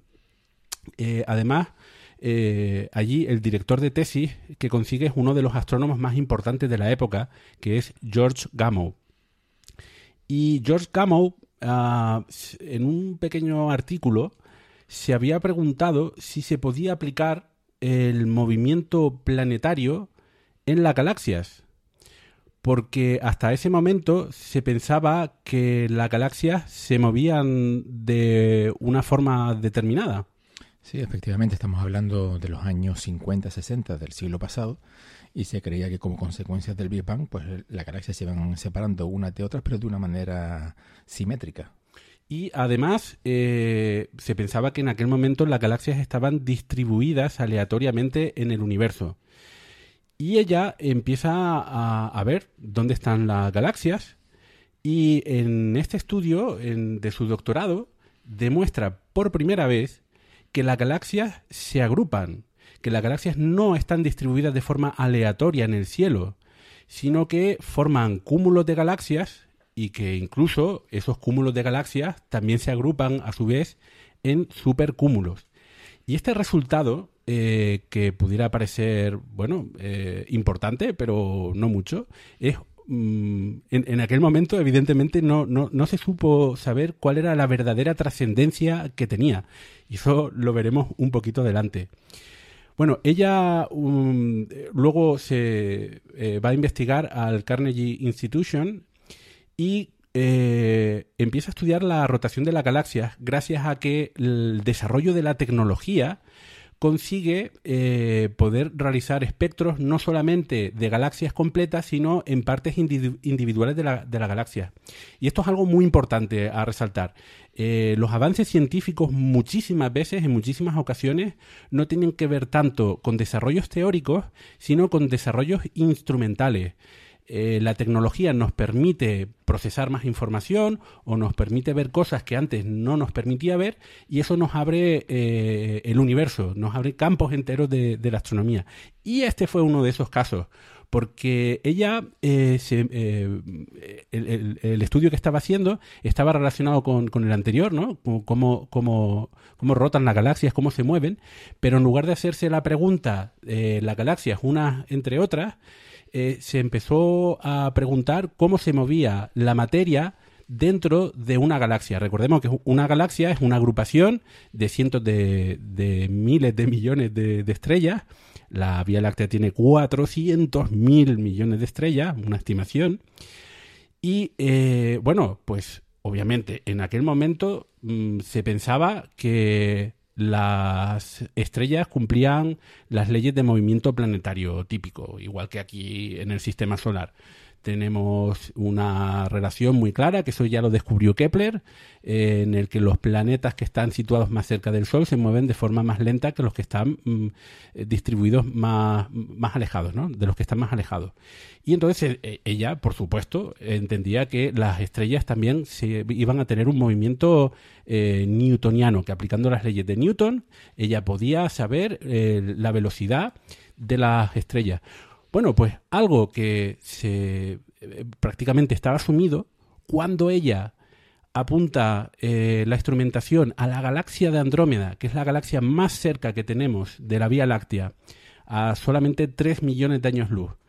Eh, la galaxia de Andrómeda se ve a simple vista.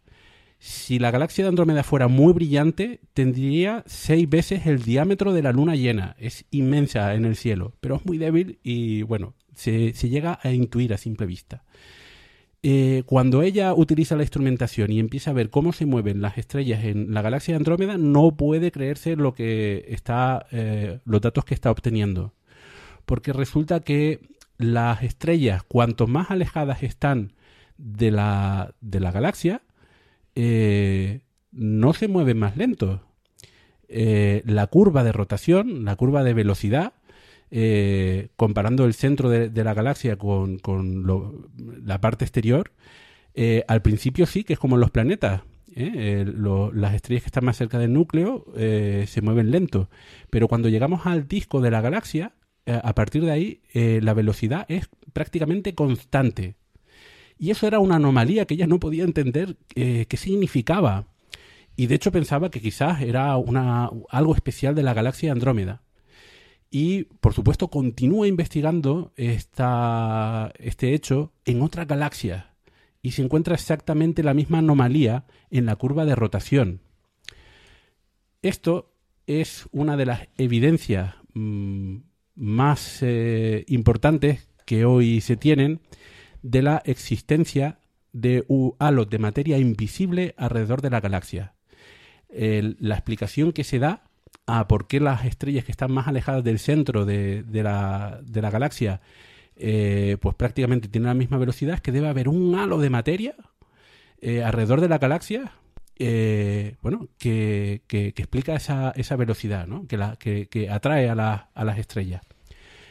Claro, eh, cuando uno empieza a hacer cálculos, resulta que ese halo de materia es prácticamente del noventa por ciento de eh, la materia total de la galaxia.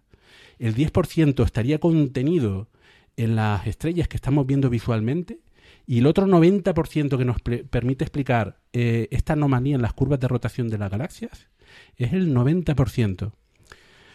Bien, pues esa es eh, eh, una contribución eh, importantísima que hace Vera Rubin. Vera Rubin descubre dos de, los, de las evidencias más grandes que empíricas, eh, observacionales que se tienen de la existencia de lo que hoy en día denominamos materia oscura. Y la materia oscura eh, no sabemos lo que es. Le, tiene nombre, pero no sabemos lo que es. No, no lo sabemos. Sabemos que está ahí, sabemos que es la mayor parte de la materia del universo.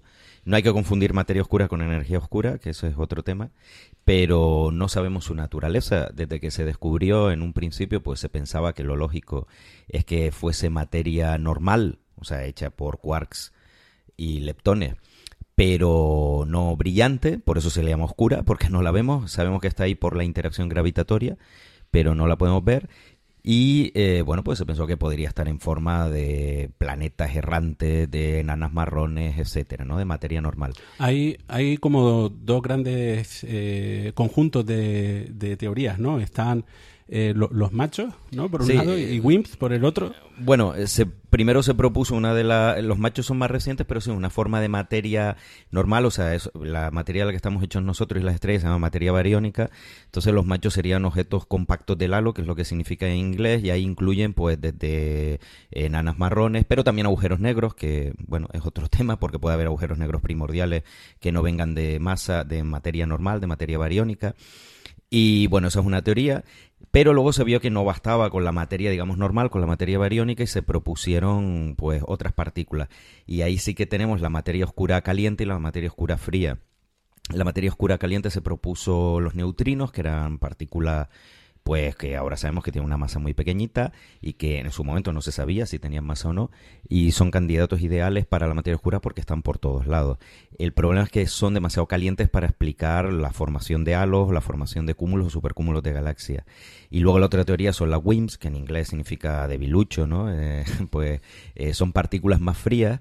Eh, y que bueno, son partículas pesadas pero más, más frías. Eh, no sabemos cuáles son porque hay muchos candidatos. Unas teorías dicen que pueden ser eh, partículas supersimétricas. La supersimetría es una rama de la física que no se ha demostrado que, que exista, que sea verdad, una extensión del modelo estándar, y hay un candidato por ahí, por ejemplo el neutralino podría, es uno de los candidatos más famosos en materia oscura. Y luego también está el axión, que es otra partícula que esta no es de supersimétrica pero que se ha propuesto para explicar la materia oscura. Y bueno, hay muchos experimentos ahora en marcha intentando detectar esta partícula o estas partículas, porque es verdad que en vista de que todos estos experimentos han fracasado, no se han detectado ninguna materia oscura, eh, ninguna partícula, ¿no? de, de materia oscura, ni tampoco los aceleradores de partículas, pues ahora se está suponiendo que a lo mejor es una mezcla de, de distintos tipos de partículas, o a lo mejor pueden ser pues formas exóticas relacionadas con los neutrinos, con los agujeros negros primordiales. Bueno, es hay, difícil saberlo. Hay una, hay, se propuso una teoría ad hoc, además, para explicar eh, la, la, la anomalía de la, de la curva de rotación de la galaxia, eh, que además ha quedado desmentida justamente por la observación de cúmulos de galaxias. Sí, esa era la teoría Mond, que explica muy bien esa, lo que sería la materia oscura de las curvas de rotación de la galaxia, pero no explica ninguna nada del resto de pruebas que hay sobre la materia oscura, ¿no? Pues, por ejemplo, hay varios cúmulos que sabemos, podemos estudiar la distribución de materia visible y materia oscura por la emisión de rayos X, por las lentes gravitacionales, tanto lentes fuertes como lentes débiles, eh, fenómeno weak lensing, y eso no lo explica Mond. O sea, esa falta de esa falta de correlación entre la materia brillante, la materia visible, la materia bariónica y esa materia oscura a partir de las lentes gravitatorias no lo explica Mond. Entonces en su momento fue una teoría curiosa porque pues sí, explica esas curvas de rotación, pero hoy en día está desacreditada. Bueno, desacreditada, no, no se considera que sea correcta, pero claro, en física teórica siempre habrá gente que, que trabaje en eso y lo mezcla con mil otras, con otras teorías así muy locas y quién sabe, ¿no? Pero hoy en día no tiene, no tiene mucho, vamos, que no está aceptada. Eh, y parece, por lo que cuentas, es que es verdaderamente difícil averiguar lo que será porque, eh, eh, como dices, eh, la materia oscura solo interacciona con nosotros o con la materia visible de manera gravitacional. Entonces, hasta se ha propuesto que pueda haber incluso fuerzas oscuras que estén relacionadas con, con ella. Sí, interacciona de forma con la gravedad, por eso pues tenemos el tema de a gran escala se nota en los cúmulos de galaxias o en las galaxias, pero también puede interaccionar con la fuerza nuclear débil, por ejemplo. Y hay teorías que te dicen que puede interaccionar con otra, con otra de las cuatro fuerzas fundamentales. Y del mismo modo que existe entre la materia normal y con la materia oscura, por lo menos la gravedad y la fuerza nuclear débil, según los modelos, según qué modelos y según qué materia oscura, uh-huh. interaccionan entre sí, pues que podría haber fuerzas oscuras, que suena así como muy de Star Wars, fuerzas oscuras entre las partículas de materia oscura. Pero bueno, son teorías, no se ha demostrado. Vas a tener a los fans de Star Wars ahí agarrándose a... Eso es la fuerza, eso es la fuerza. Los midichlorianos. El despertar de la fuerza. Una de las cosas más fascinantes es que eh, eh, lo, lo, la, los do, la, las dos grandes líneas de investigación de Vera Rubin al final convergen, porque que las galaxias no estén distribuidas de forma aleatoria, hoy en día lo relacionamos con la existencia de materia oscu- eh, oscura. Es decir, que los supercúmulos y los cúmulos de galaxias, que cuando hacemos mapas de ellos, lo que vemos son filamentos, ¿eh? El universo son un montón de filamentos, como si fueran las neuronas del cerebro, y un montón de vacíos. Eh, en esos filamentos está la materia y la materia oscura, Eh, y en los vacíos pues no, no hay nada. Y bueno, hoy en día se interpreta que, que las galaxias aparecen y los cúmulos y los supercúmulos de galaxias aparecen justamente donde está esa, esa materia oscura. Eh, bueno, esto nos lleva al, al debate final de si Vera Rubin realmente se merece un premio Nobel de Física. Eh, porque bueno, decíamos ya que la, la edad estaba bastante avanzada. Y por el otro lado, en los ciento y pico años que tenemos de premios Nobel de Física, solo en dos ocasiones se ha concedido a mujeres. ¿Estamos en un caso de machismo? Mm, un poco sí, eh, pero porque es un, ca- casi un caso heredado, ¿no? Estamos hablando de que el mundo científico eh, tradicionalmente o en el pasado era cosa de hombres. Y quieras que no, eso lo arrastramos todavía hasta, hasta nuestros días. Eh, tanto sea eh, por porque todavía hay gente de esa época que, que sigue teniendo cierto dominio en el, en el mundo científico, eh, como que además hay que cambiar un paradigma. Que el, el hecho de que la mujer está ahí, está ahí investigando, está ahí aportando tanto, tanto como el hombre y... Bueno, al final van a ser muchas causas juntas, eh, pero sí supongo que se puede hablar de machismo. Sí, además a lo largo de, de la historia, ya solamente con, la, con las estadísticas en la mano, que de más de cien premios Nobel de Física, solamente doce a mujeres, eh, es bastante evidente la tendencia hacia donde bascula. Además hay casos especialmente sangrantes, ahora me viene a la cabeza en los años treinta el de Lisa Meitner, que fue la, la persona que descubrió la fisión nuclear. Y no le dieron el premio Nobel a ella, se lo dieron a su director, que era Otto Hahn. Bueno, posteriormente la han desagraviado un poco al bautizar un elemento químico con su nombre, el meitnerio, pero no es suficiente. Bueno, lo que queda claro es que independientemente de si recibe un Nobel de Física o no, porque desde luego descubrimientos eh, científicos en el siglo veinte hemos tenido para dar y tomar y no todos han tenido un premio Nobel de Física. Lo cierto es que lo que es indiscutible eh, son los descubrimientos y la aportación que ha hecho Vera Rubin al, al campo de la astrofísica y a la cosmología moderna. Pues sí, hombre, aprovechamos, hacemos un llamamiento a Google, que normalmente de cuando en cuando suele cambiar su logo para hacer homenajes a, a personas o, o a gente especialmente relevante, y ya en el pasado a... dedicado algunos de sus logos a, a mujeres astrónomas y mujeres físicas. Contra, pues están tardando en, en hacer un doodle para Vera Rubin. Desde aquí apostamos por ello.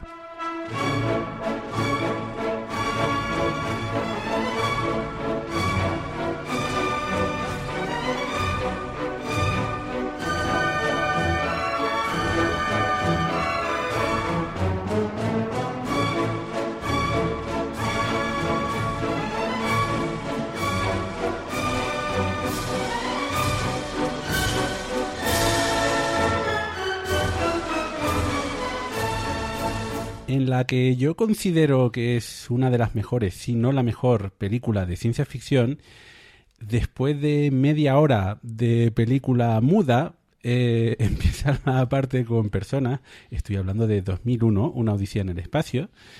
Eh, la escena eh, con la que vemos por primera vez al doctor Floyd eh, parece que estuviese grabada en un avión comercial. Podemos ver una azafata, eh, podemos ver al pasajero, eh, los asientos, podemos ver las ventanillas. Y sin embargo, ese no es un avión cualquiera. Eh, de hecho, ese avión obviamente no estaba volando a diez mil metros de altura uh, eh, de una parte a otra de la Tierra, sino que estaba viajando desde la Tierra a una estación espacial. Estamos hablando de, eh, el transbordador Orión tres, de Pan Am, al menos en la película.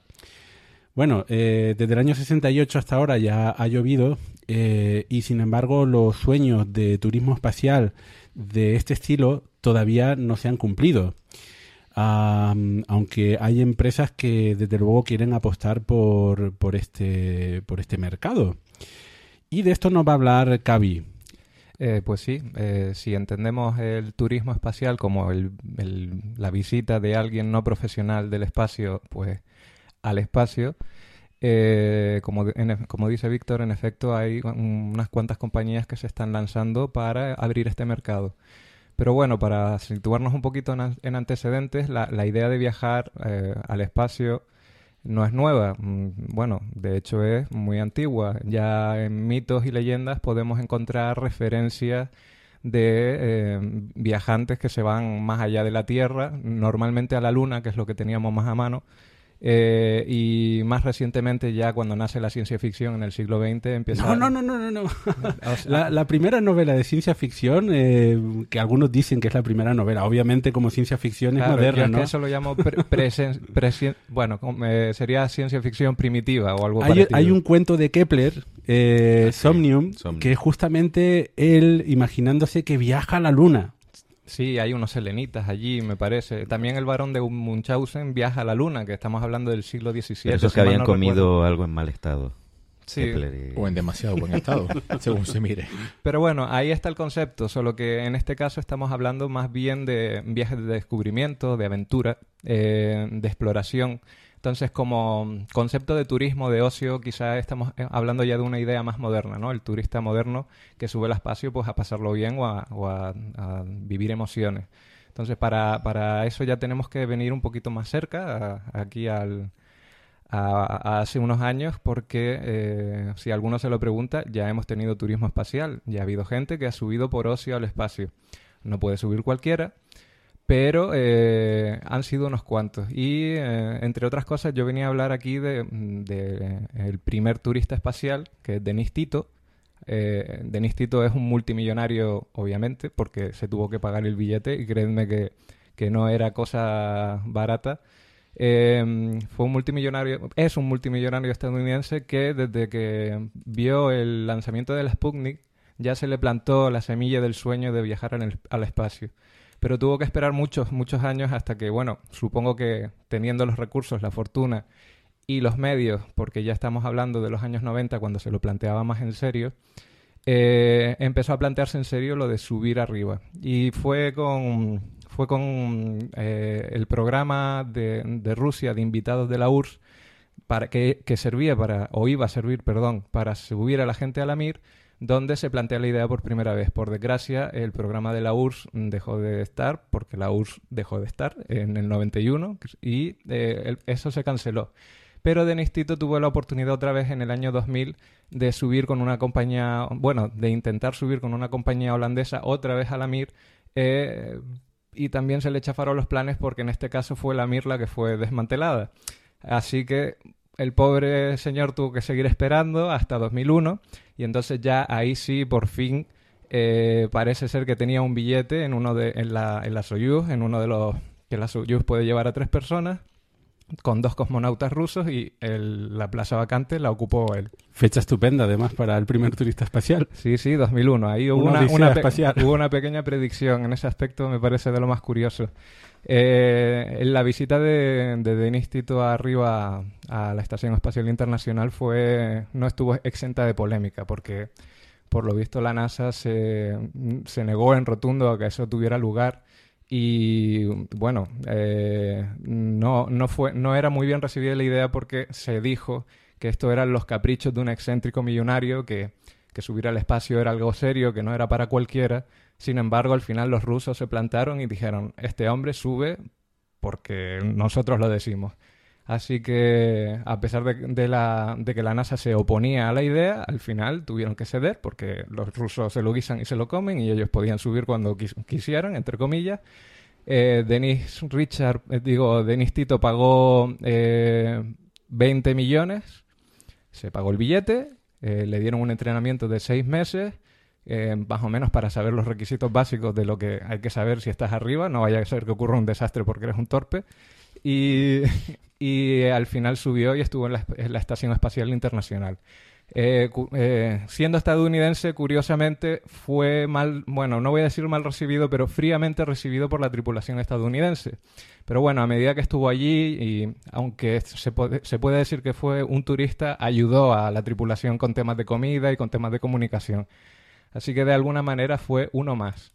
Él abrió la veda, ¿no? Él fue el primero y después de él le precedieron otros. Por supuesto, todos millonarios, porque estamos hablando de unos costes inasumibles por, por casi todo el mundo. Um, quizás antes de Dennis Tito, mmm, el primer intento de astronauta no profesional eh, que fuese al espacio eh, fue la de la profesora que murió en el desastre de... Christa McAuliffe. Exacto. Del Challenger. El sí. Challenger en el ochenta y seis. Sí. Eh, misiones E T S cincuenta y uno L. Eh, a ver, eh, es que en esa época hay que, la frontera entre turista y astronauta profesional es un poco borrosa, precisamente como has comentado el caso de Christa McAuliffe, pero también es que en esa época, en los años ochenta, Estados Unidos le dio por rentabilizar el transbordador y empezó a meter gente ahí hasta que explotó, eso ya no nos reímos, hasta que explotó el Challenger, desgraciadamente. Eh, pero bueno, previamente había mandado un senador, había mandado un ingeniero, había mandado un príncipe saudí, eh, gente prácticamente sin entrenamiento, que hoy en día el príncipe saudí casi se puede considerar un turista, porque pagó. Lo que pasa es que, claro, su país. Entonces, ¿dónde está la frontera entre que un país paga o él mismo se paga? Porque era el príncipe Al Saud, de la familia Al Saud, claro, se pagó. Porque además tenemos que a los propios astronautas, eh, digamos, profesionales de la NASA, hoy en día son turistas que viajan porque están pagando para subir a la Estación Espacial Internacional a, lo, a los rusos. Eh, creo que sin ir más lejos, Pedro Duque eh, ocupó una plaza en la Soyuz para subir. Yo sé que él es astronauta, pero de alguna bueno, manera... Son profesionales eh, porque eh, se entrenan. Claro, es verdad claro. que un astronauta no puede saber de todo. Entonces, en el caso de la Soyuz, ellos reciben un entrenamiento no básico, pero un entrenamiento eh, pues no, no es igual al del piloto, al del comandante de la Soyuz, pero bueno, sí que son astronautas profesionales que no y, y tienen un papel un poquito, en el caso de la Soyuz, más relevante que Dennis Tito o cualquier otro turista espacial. En el caso de Dennis Tito hay que decir que efectivamente, como comentaba Cavi, la NASA se opuso, lo cual no deja de ser una paradoja porque Dennis Tito es americano y era una iniciativa privada, que bueno, Rusia también eh, hoy en día es capitalista, no pasa nada, pero algunos pueden ver ahí una paradoja, sobre todo en el tema de la nacionalidad. La NASA se opuso a que se entrenase en el segmento norteamericano de la estación en Houston. De hecho, tuvo que paralizar su entrenamiento porque la NASA se, se ofuscó y el administrador Dan Goldin no quería que fuera arriba. Y bueno, cuenta Tito que él tenía tanto miedo a que la NASA eh, pues le impidiese viajar, que incluso temía, no por su vida, pero sí que pudiesen intentar pues atropellarlo o romperle una mano o romperle, o sea, no matarlo, pero sí que le, cualquier lesión a pocas semanas antes del lanzamiento ya le impedía volar. Y contrató, bueno, él como millonario pues me imagino que tendrá siempre guardaespaldas, pero reforzó más la seguridad. Eso es lo que cuenta él. Eh, bueno, no nos vamos a poner en modo conspiranoico, pero eh, es lo que cuenta, que él como ciudadano americano, millonario americano en Estados Unidos, pues tenía miedo de que eh, el, la NASA o quien fuera mandase hombre de negro a, a lesionarle, ¿no? Y además, eh, antes lo que dijiste, de, está difícil eh, separar la frontera entre lo que es un turista y lo que es un profesional. De hecho, los futuros turistas, entre comillas, que subieron, pues quisieron separarse de ese concepto de turista porque, to bueno, todos los que subieron a posteriori siempre iban con, no voy a decir excusa, pero casi de investigación o se llevaron experimentos arriba para hacerlo. Eh, podemos considerar que desde Dennis Tito ha habido unos siete turistas es espaciales que han subido y, y todos ellos de alguna manera eh, se han separado de ese, de ese concepto y todos ellos han pagado una, una millonada para subir. Eh, de todos ellos yo quería mencionar o, o destacar eh, un poco por la temática de, del programa a, a, uno, a, un, a ver si lo digo bien porque siempre me cuesta, a Noushela Ansari, que fue la primera turista eh, eh, espacial. Ella es de origen iraní y es, eh, su apellido está relacionado precisamente con un premio que fue muy importante para lo que sería fomentar eh, el turismo espacial. Este premio, que era los Ansari X Prize, eh, se lanzó eh, con un premio de diez millones de dólares para el primer, eh, la primera compañía que hiciera un vehículo, un aparato que subiera por encima de la, de la línea subjetiva de los cien kilómetros eh, sub, hiciera un vuelo parabólico, volviera a aterrizar y quince días después otra vez volviera a hacer, a hacer el mismo logro. En el momento en que se consiguiera dos veces en menos de quince días se ganaba el, el concurso. Y en efecto alguien ganó el concurso. Eh, la nave se llamaba Spaceship One y fue, bueno, la, la Spaceship One dio pie después a Eh, una compañía que deberíamos destacar si estamos hablando de turismo, que es Virgin Galactic, porque Virgin Galactic ahora está eh, con la Spaceship Two, que es la, su, su buque insignia, por así decirlo, para iniciar el negocio de lo que sería turismo espacial más asequible. La, la Spaceship One está expuesta en el Museo Smithsoniano en Washington y tuve la oportunidad de verla. La tienen por allí colgada. Eh, bueno, el diseño la verdad que es eh, bastante rarillo, ¿no? Sí, eh, Cavia, me llama mucho la, la atención el concepto precio más razonable. Define razonable. Sí, a ver, si, si estamos hablando de, de que los primeros eh, turistas pagaron entre veinte millones el primero y quizá, porque son fri- cifras secretas, unos cincuenta los últimos, es más razonable es que bajamos de un orden de magnitud y estamos pagando pues doscientos mil euros, doscientos cincuenta mil para los primeros que se suban a la Spaceship Two cuando, cuando esté preparada. doscientos mil euros, vale, chachi. ¿Los tienes? Bueno, eso es más o menos lo que está pidiendo Elon Musk por un, un billete a Marte, ¿no? Sí, y solo de ida. Bueno. No, por lo visto está incluida la vuelta, si ah, quieres incluida. Si, si quieres volverte. Pues no debe ser un precio tan caro, porque cuando Virgin Galactic lanzó eh, las reservas para ir al espacio, eh, recibió muchísimas. De hecho, creo que recaudó unos treinta millones de dólares. Y había mucho famoseo ahí en, en el tema de, de subirse. Salieron nombres como la protagonista de Alien, Sigourney Weaver, o incluso eh, aquí nuestro Capitán Kirk, o Admirante, depende de, de en qué momento de la serie, que, bueno, eh, en, también se retractó diciendo, bueno, antes para subir mejor me garantizáis que puedo volver, porque uno de los, de los problemas que tuvo Virgin Galactic en dos mil catorce fue pues un accidente en, en las pruebas del Spaceship Two, que por desgracia murió el piloto eh, y eso retrasó muchísimo el calendario de lo que hubieran sido ya los vuelos de verdad para eh, probar eh, el turismo como es debido. Eh, ¿Qué otros planes, qué otras empresas hay de turismo espacial en estos momentos? Bueno, a raíz de Virgin Galactic, a raíz de Blue Origin que comentábamos antes, pues con toda esta moda, entre comillas, del turismo espacial han aparecido muchísimas empresas que ya ofrecen servicios no solo lo que es ir al espacio o ir a la órbita, sino incluso cosas relacionadas con el espacio, pero que no es el espacio. Por ejemplo, vuelos parabólicos para experimentar la microgravedad, que hoy en día pues uno puede ir a Rusia y experimentarlo, pero han surgido muchas empresas que quieren llevar esto pues por todo el mundo. Eh, o, por ejemplo, en España hay una empresa que es Zero to Infinity, que lo que propone es eh, realizar turismo a la estratosfera. Entonces te subes en un globo, eh, te vas en una cápsula. ¿Como Red Bull? Como Red Bull, pero sin tirarte en paracaídas. Entonces vas allí hasta la estratosfera, veinte kilómetros por, por encima, lo que, bueno, ves la, el cielo negro porque casi no hay atmósfera, ves la curvatura de la Tierra, más o menos. Y luego para bajar, eso sí, como el globo tarda mucho en desinflarse, pues se eh, suelta la cápsula, cae en caída libre. Eh, momento tenso, se abren paracaídas con suerte y aterriza. Eso lo propone Zero to Infinity y muchas otras empresas eh, a lo largo de, del planeta.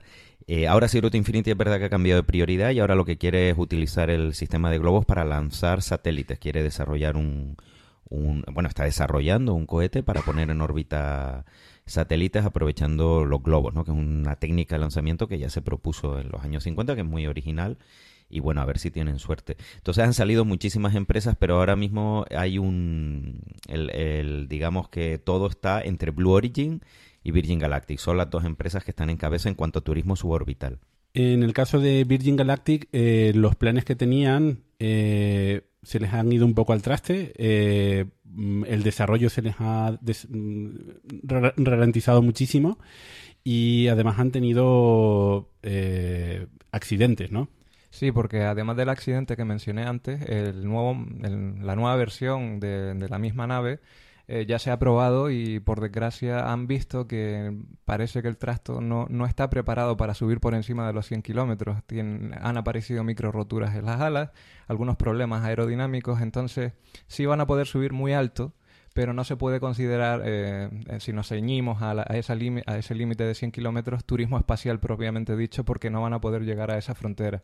Aún así van a seguir adelante y, bueno, a lo mejor cien kilómetros no, pero un poco menos, va a seguir siendo una experiencia supuestamente eh, espectacular. Todo lo que sería el, el, el, el vuelo parabólico con la consecuencia mi- microgravedad cuando caigas y, bueno, y ver la Tierra desde esa altura, que ya estamos hablando de una altura muy, muy considerable. Eh, por ahora, claro, el problema de Virgin Galactic es que están en desventaja porque Blue Origin ha demostrado un, que tiene un sistema de escape de emergencia, que es lo que comentábamos al principio del programa. Eso no lo tiene Virgin Galactic y por ahora es un hándicap muy importante en este proyecto. Vamos, yo lo veo porque si estamos hablando de turismo, estamos hablando de gente que, que, que no va ahí para ser un pionero y... Estamos hablando de gente que quiere volver a la Tierra y contarlo, y un poquito de postureo también. No, yo me fui al espacio, tal. Si, si no hay cápsula de escape entre las dos elecciones, y hablando de competencia, yo también elegiría la, la compañía de Bezos para subir. Y creo que lo hablábamos antes, el aterrizaje también me parecía más sólido. No he visto aterrizar eh, tantas veces al cohete, pero seguro... A ver, al final, si tengo doscientos mil euros, yo, yo ya me informo. Y, y nada, eh, eh, hemos mencionado a Virgin Galactic, hemos mencionado otra vez a Bezos. Eh, eh, la cosa está candente. A partir del, de dos mil diecisiete es cuando ya van a empezar los vuelos otra vez, así que estamos aquí a la vuelta de la esquina para empezar a ver quiénes serán los primeros turistas espaciales, cómo se desarrollará eh, el turismo a partir de entonces, poco a poco supongo, y en función de la respuesta pues iremos a más. Y quería aquí lanzarle una pregunta a nuestros compañeros, a mis compañeros, que, que es si al final acabamos saliendo como es debido de la tierra, de la tierra y nos vamos a ver las maravillas del sistema solar, ¿a dónde se irían de vacaciones o de visita? Marbella. Marbella, tío. No. Qué original. Bueno, vamos a ver, es que hay personas que opinan que aquí en la Tierra se está muy bien. Y eso, un, si uno quiere viajar de forma segura, relativamente segura, y ver cosas bonitas, pues tampoco tiene por qué ir al espacio, ¿no? Eh, obviamente nosotros sí que somos muy fans de, del espacio y hay que elegir sitio. Daniel, ¿tú dónde eliges? Bueno, a ver, yo por un lado tengo un destino que sería un destino realista porque Space Adventure, la, la empresa que ha lanzado a turistas a la Estación Espacial Internacional, ha propuesto llevar turistas alrededor de la Luna. Eso se puede hacer con una nave Soyuz modificada. Las naves Soyuz hay que recordar que se diseñaron para el programa lunar soviético, entre otras cosas. Y bueno, de hecho se lanzaron naves Soyuz, al, no Soyuz, se llamaban siete K L uno, son dentro del programa son, pero se podría hacer, lo que pasa es que no hay dinero. Pero bueno, si al final sale eso, pues y me dan cien millones o lo que cueste, porque no los tengo, y yo iría alrededor de la Luna. Vale, si no, ya por decir un sitio, pues yo iría a Titán, a, lo, a verlo, el Kraken Mare y el resto de lagos y ríos de metano de Titán. Nada, vamos a poner publicidad en Radio Skylab para que puedas ir para... a dar una vuelta a la Luna. Por la, favor. La cifra, la cifra que ha dado de dar una, la vuelta a la Luna está, está más o menos bien. Está bien porque es que eh, esa circunnavegación le estuve mirándolo y eran unos cien millones. O sea, ya no ni veinte ni cincuenta, cien, toma. Ahí, para... Redondito. Redondito, redondito. ¿Tú, Víctor, a dónde irías? Pues mira, yo me iría un poquito más lejos. Yo ya puesto a elegir un destino exótico, creo que elegiría Ceres, el asteroide más grande. Bueno, ya es planeta enano y la última parada para repostar agua antes de llegar al sistema solar exterior. Más lejos que Marbella, porque él se iba a Titán, ¿eh? que, que está todavía más allá. Sí, pero antes de ir a Titán tienes que repostar agua y comerte un bocadillo. Ah, pues Ceres sí. Es el lugar idóneo. Vamos, que estoy viendo aquí una ruta. Nos vamos los cuatro y vamos ahí de, de cuerpo en cuerpo. Usamos Ceres como estación de servicio y ya seguimos para arriba. Eso puede ser un programa. Ruta un, tour. Por, un tour por el un sistema tour. Solar. Viaje con nosotros. Eh, un programa del Inserso. O viajes oros con los mejores que conozco.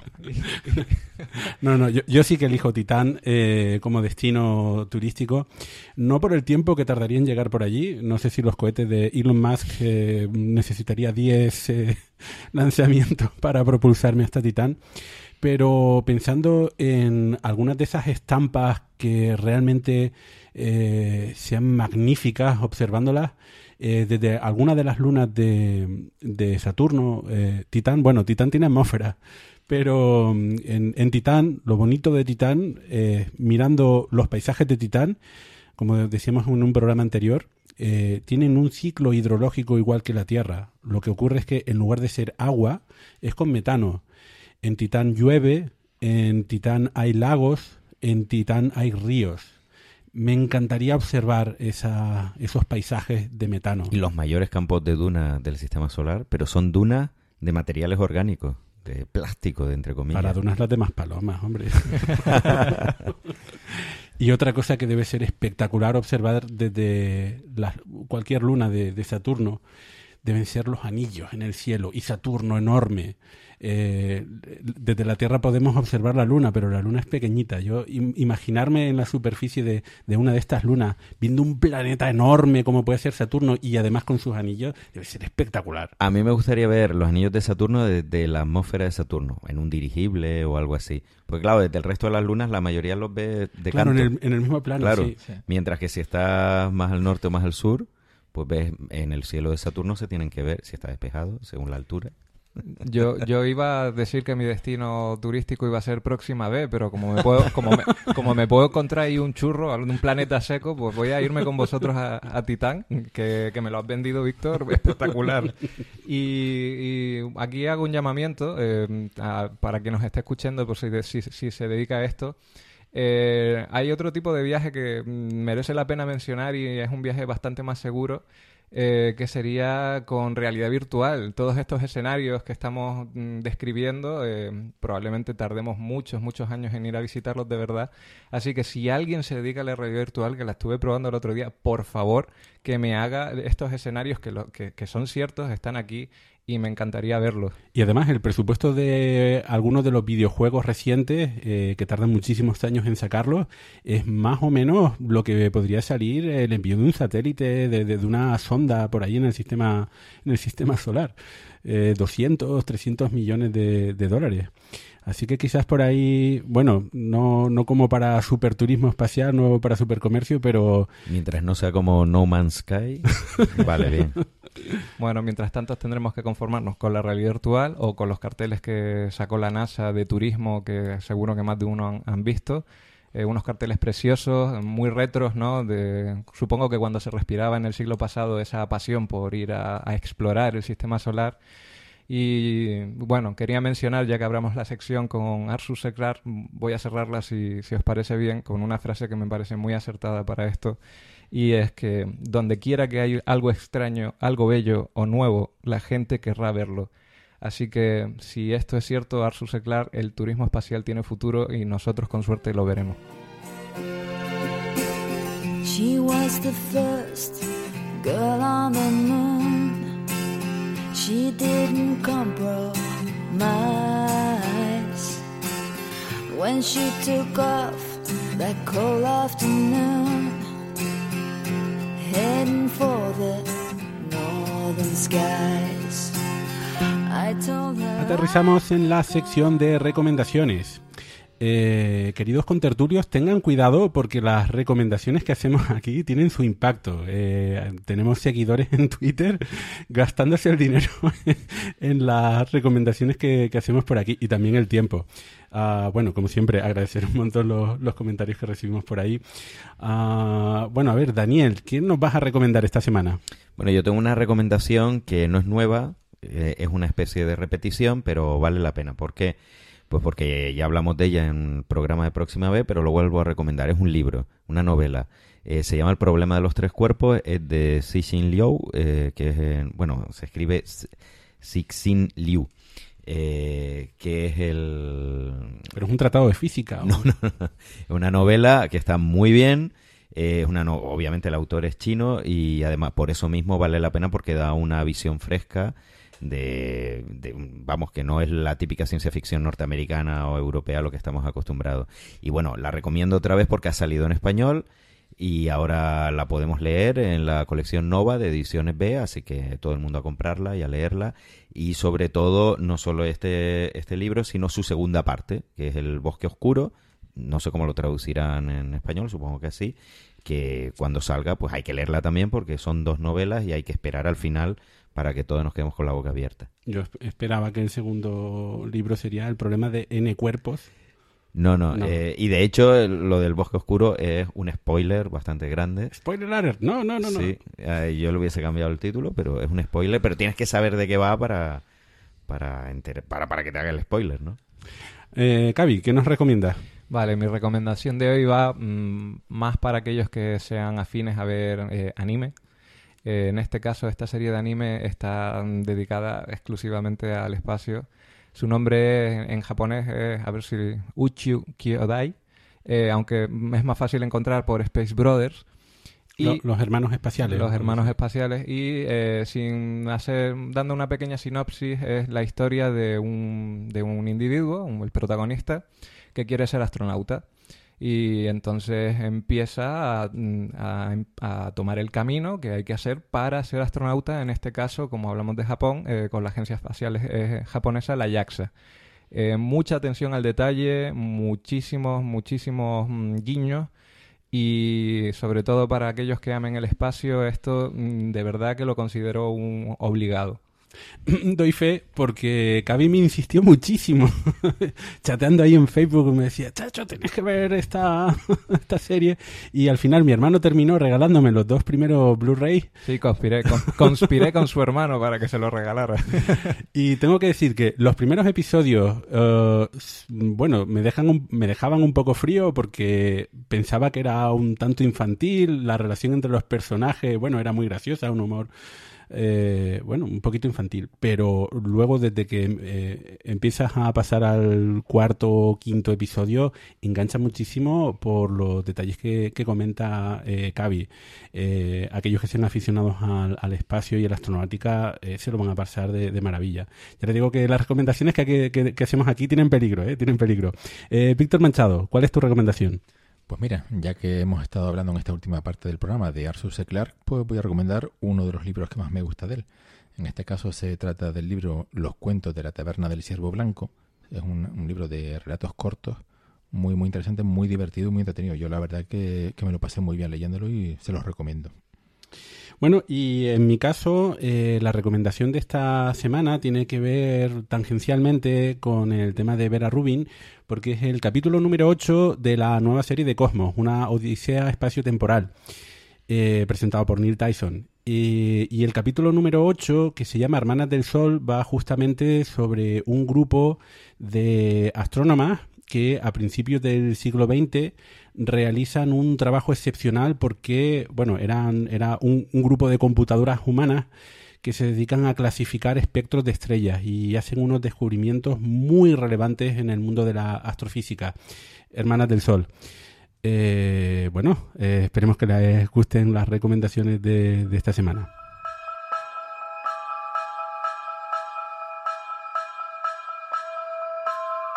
Y lástima que ya terminó el programa número seis de Radio Skylab. Eh, Daniel Marín.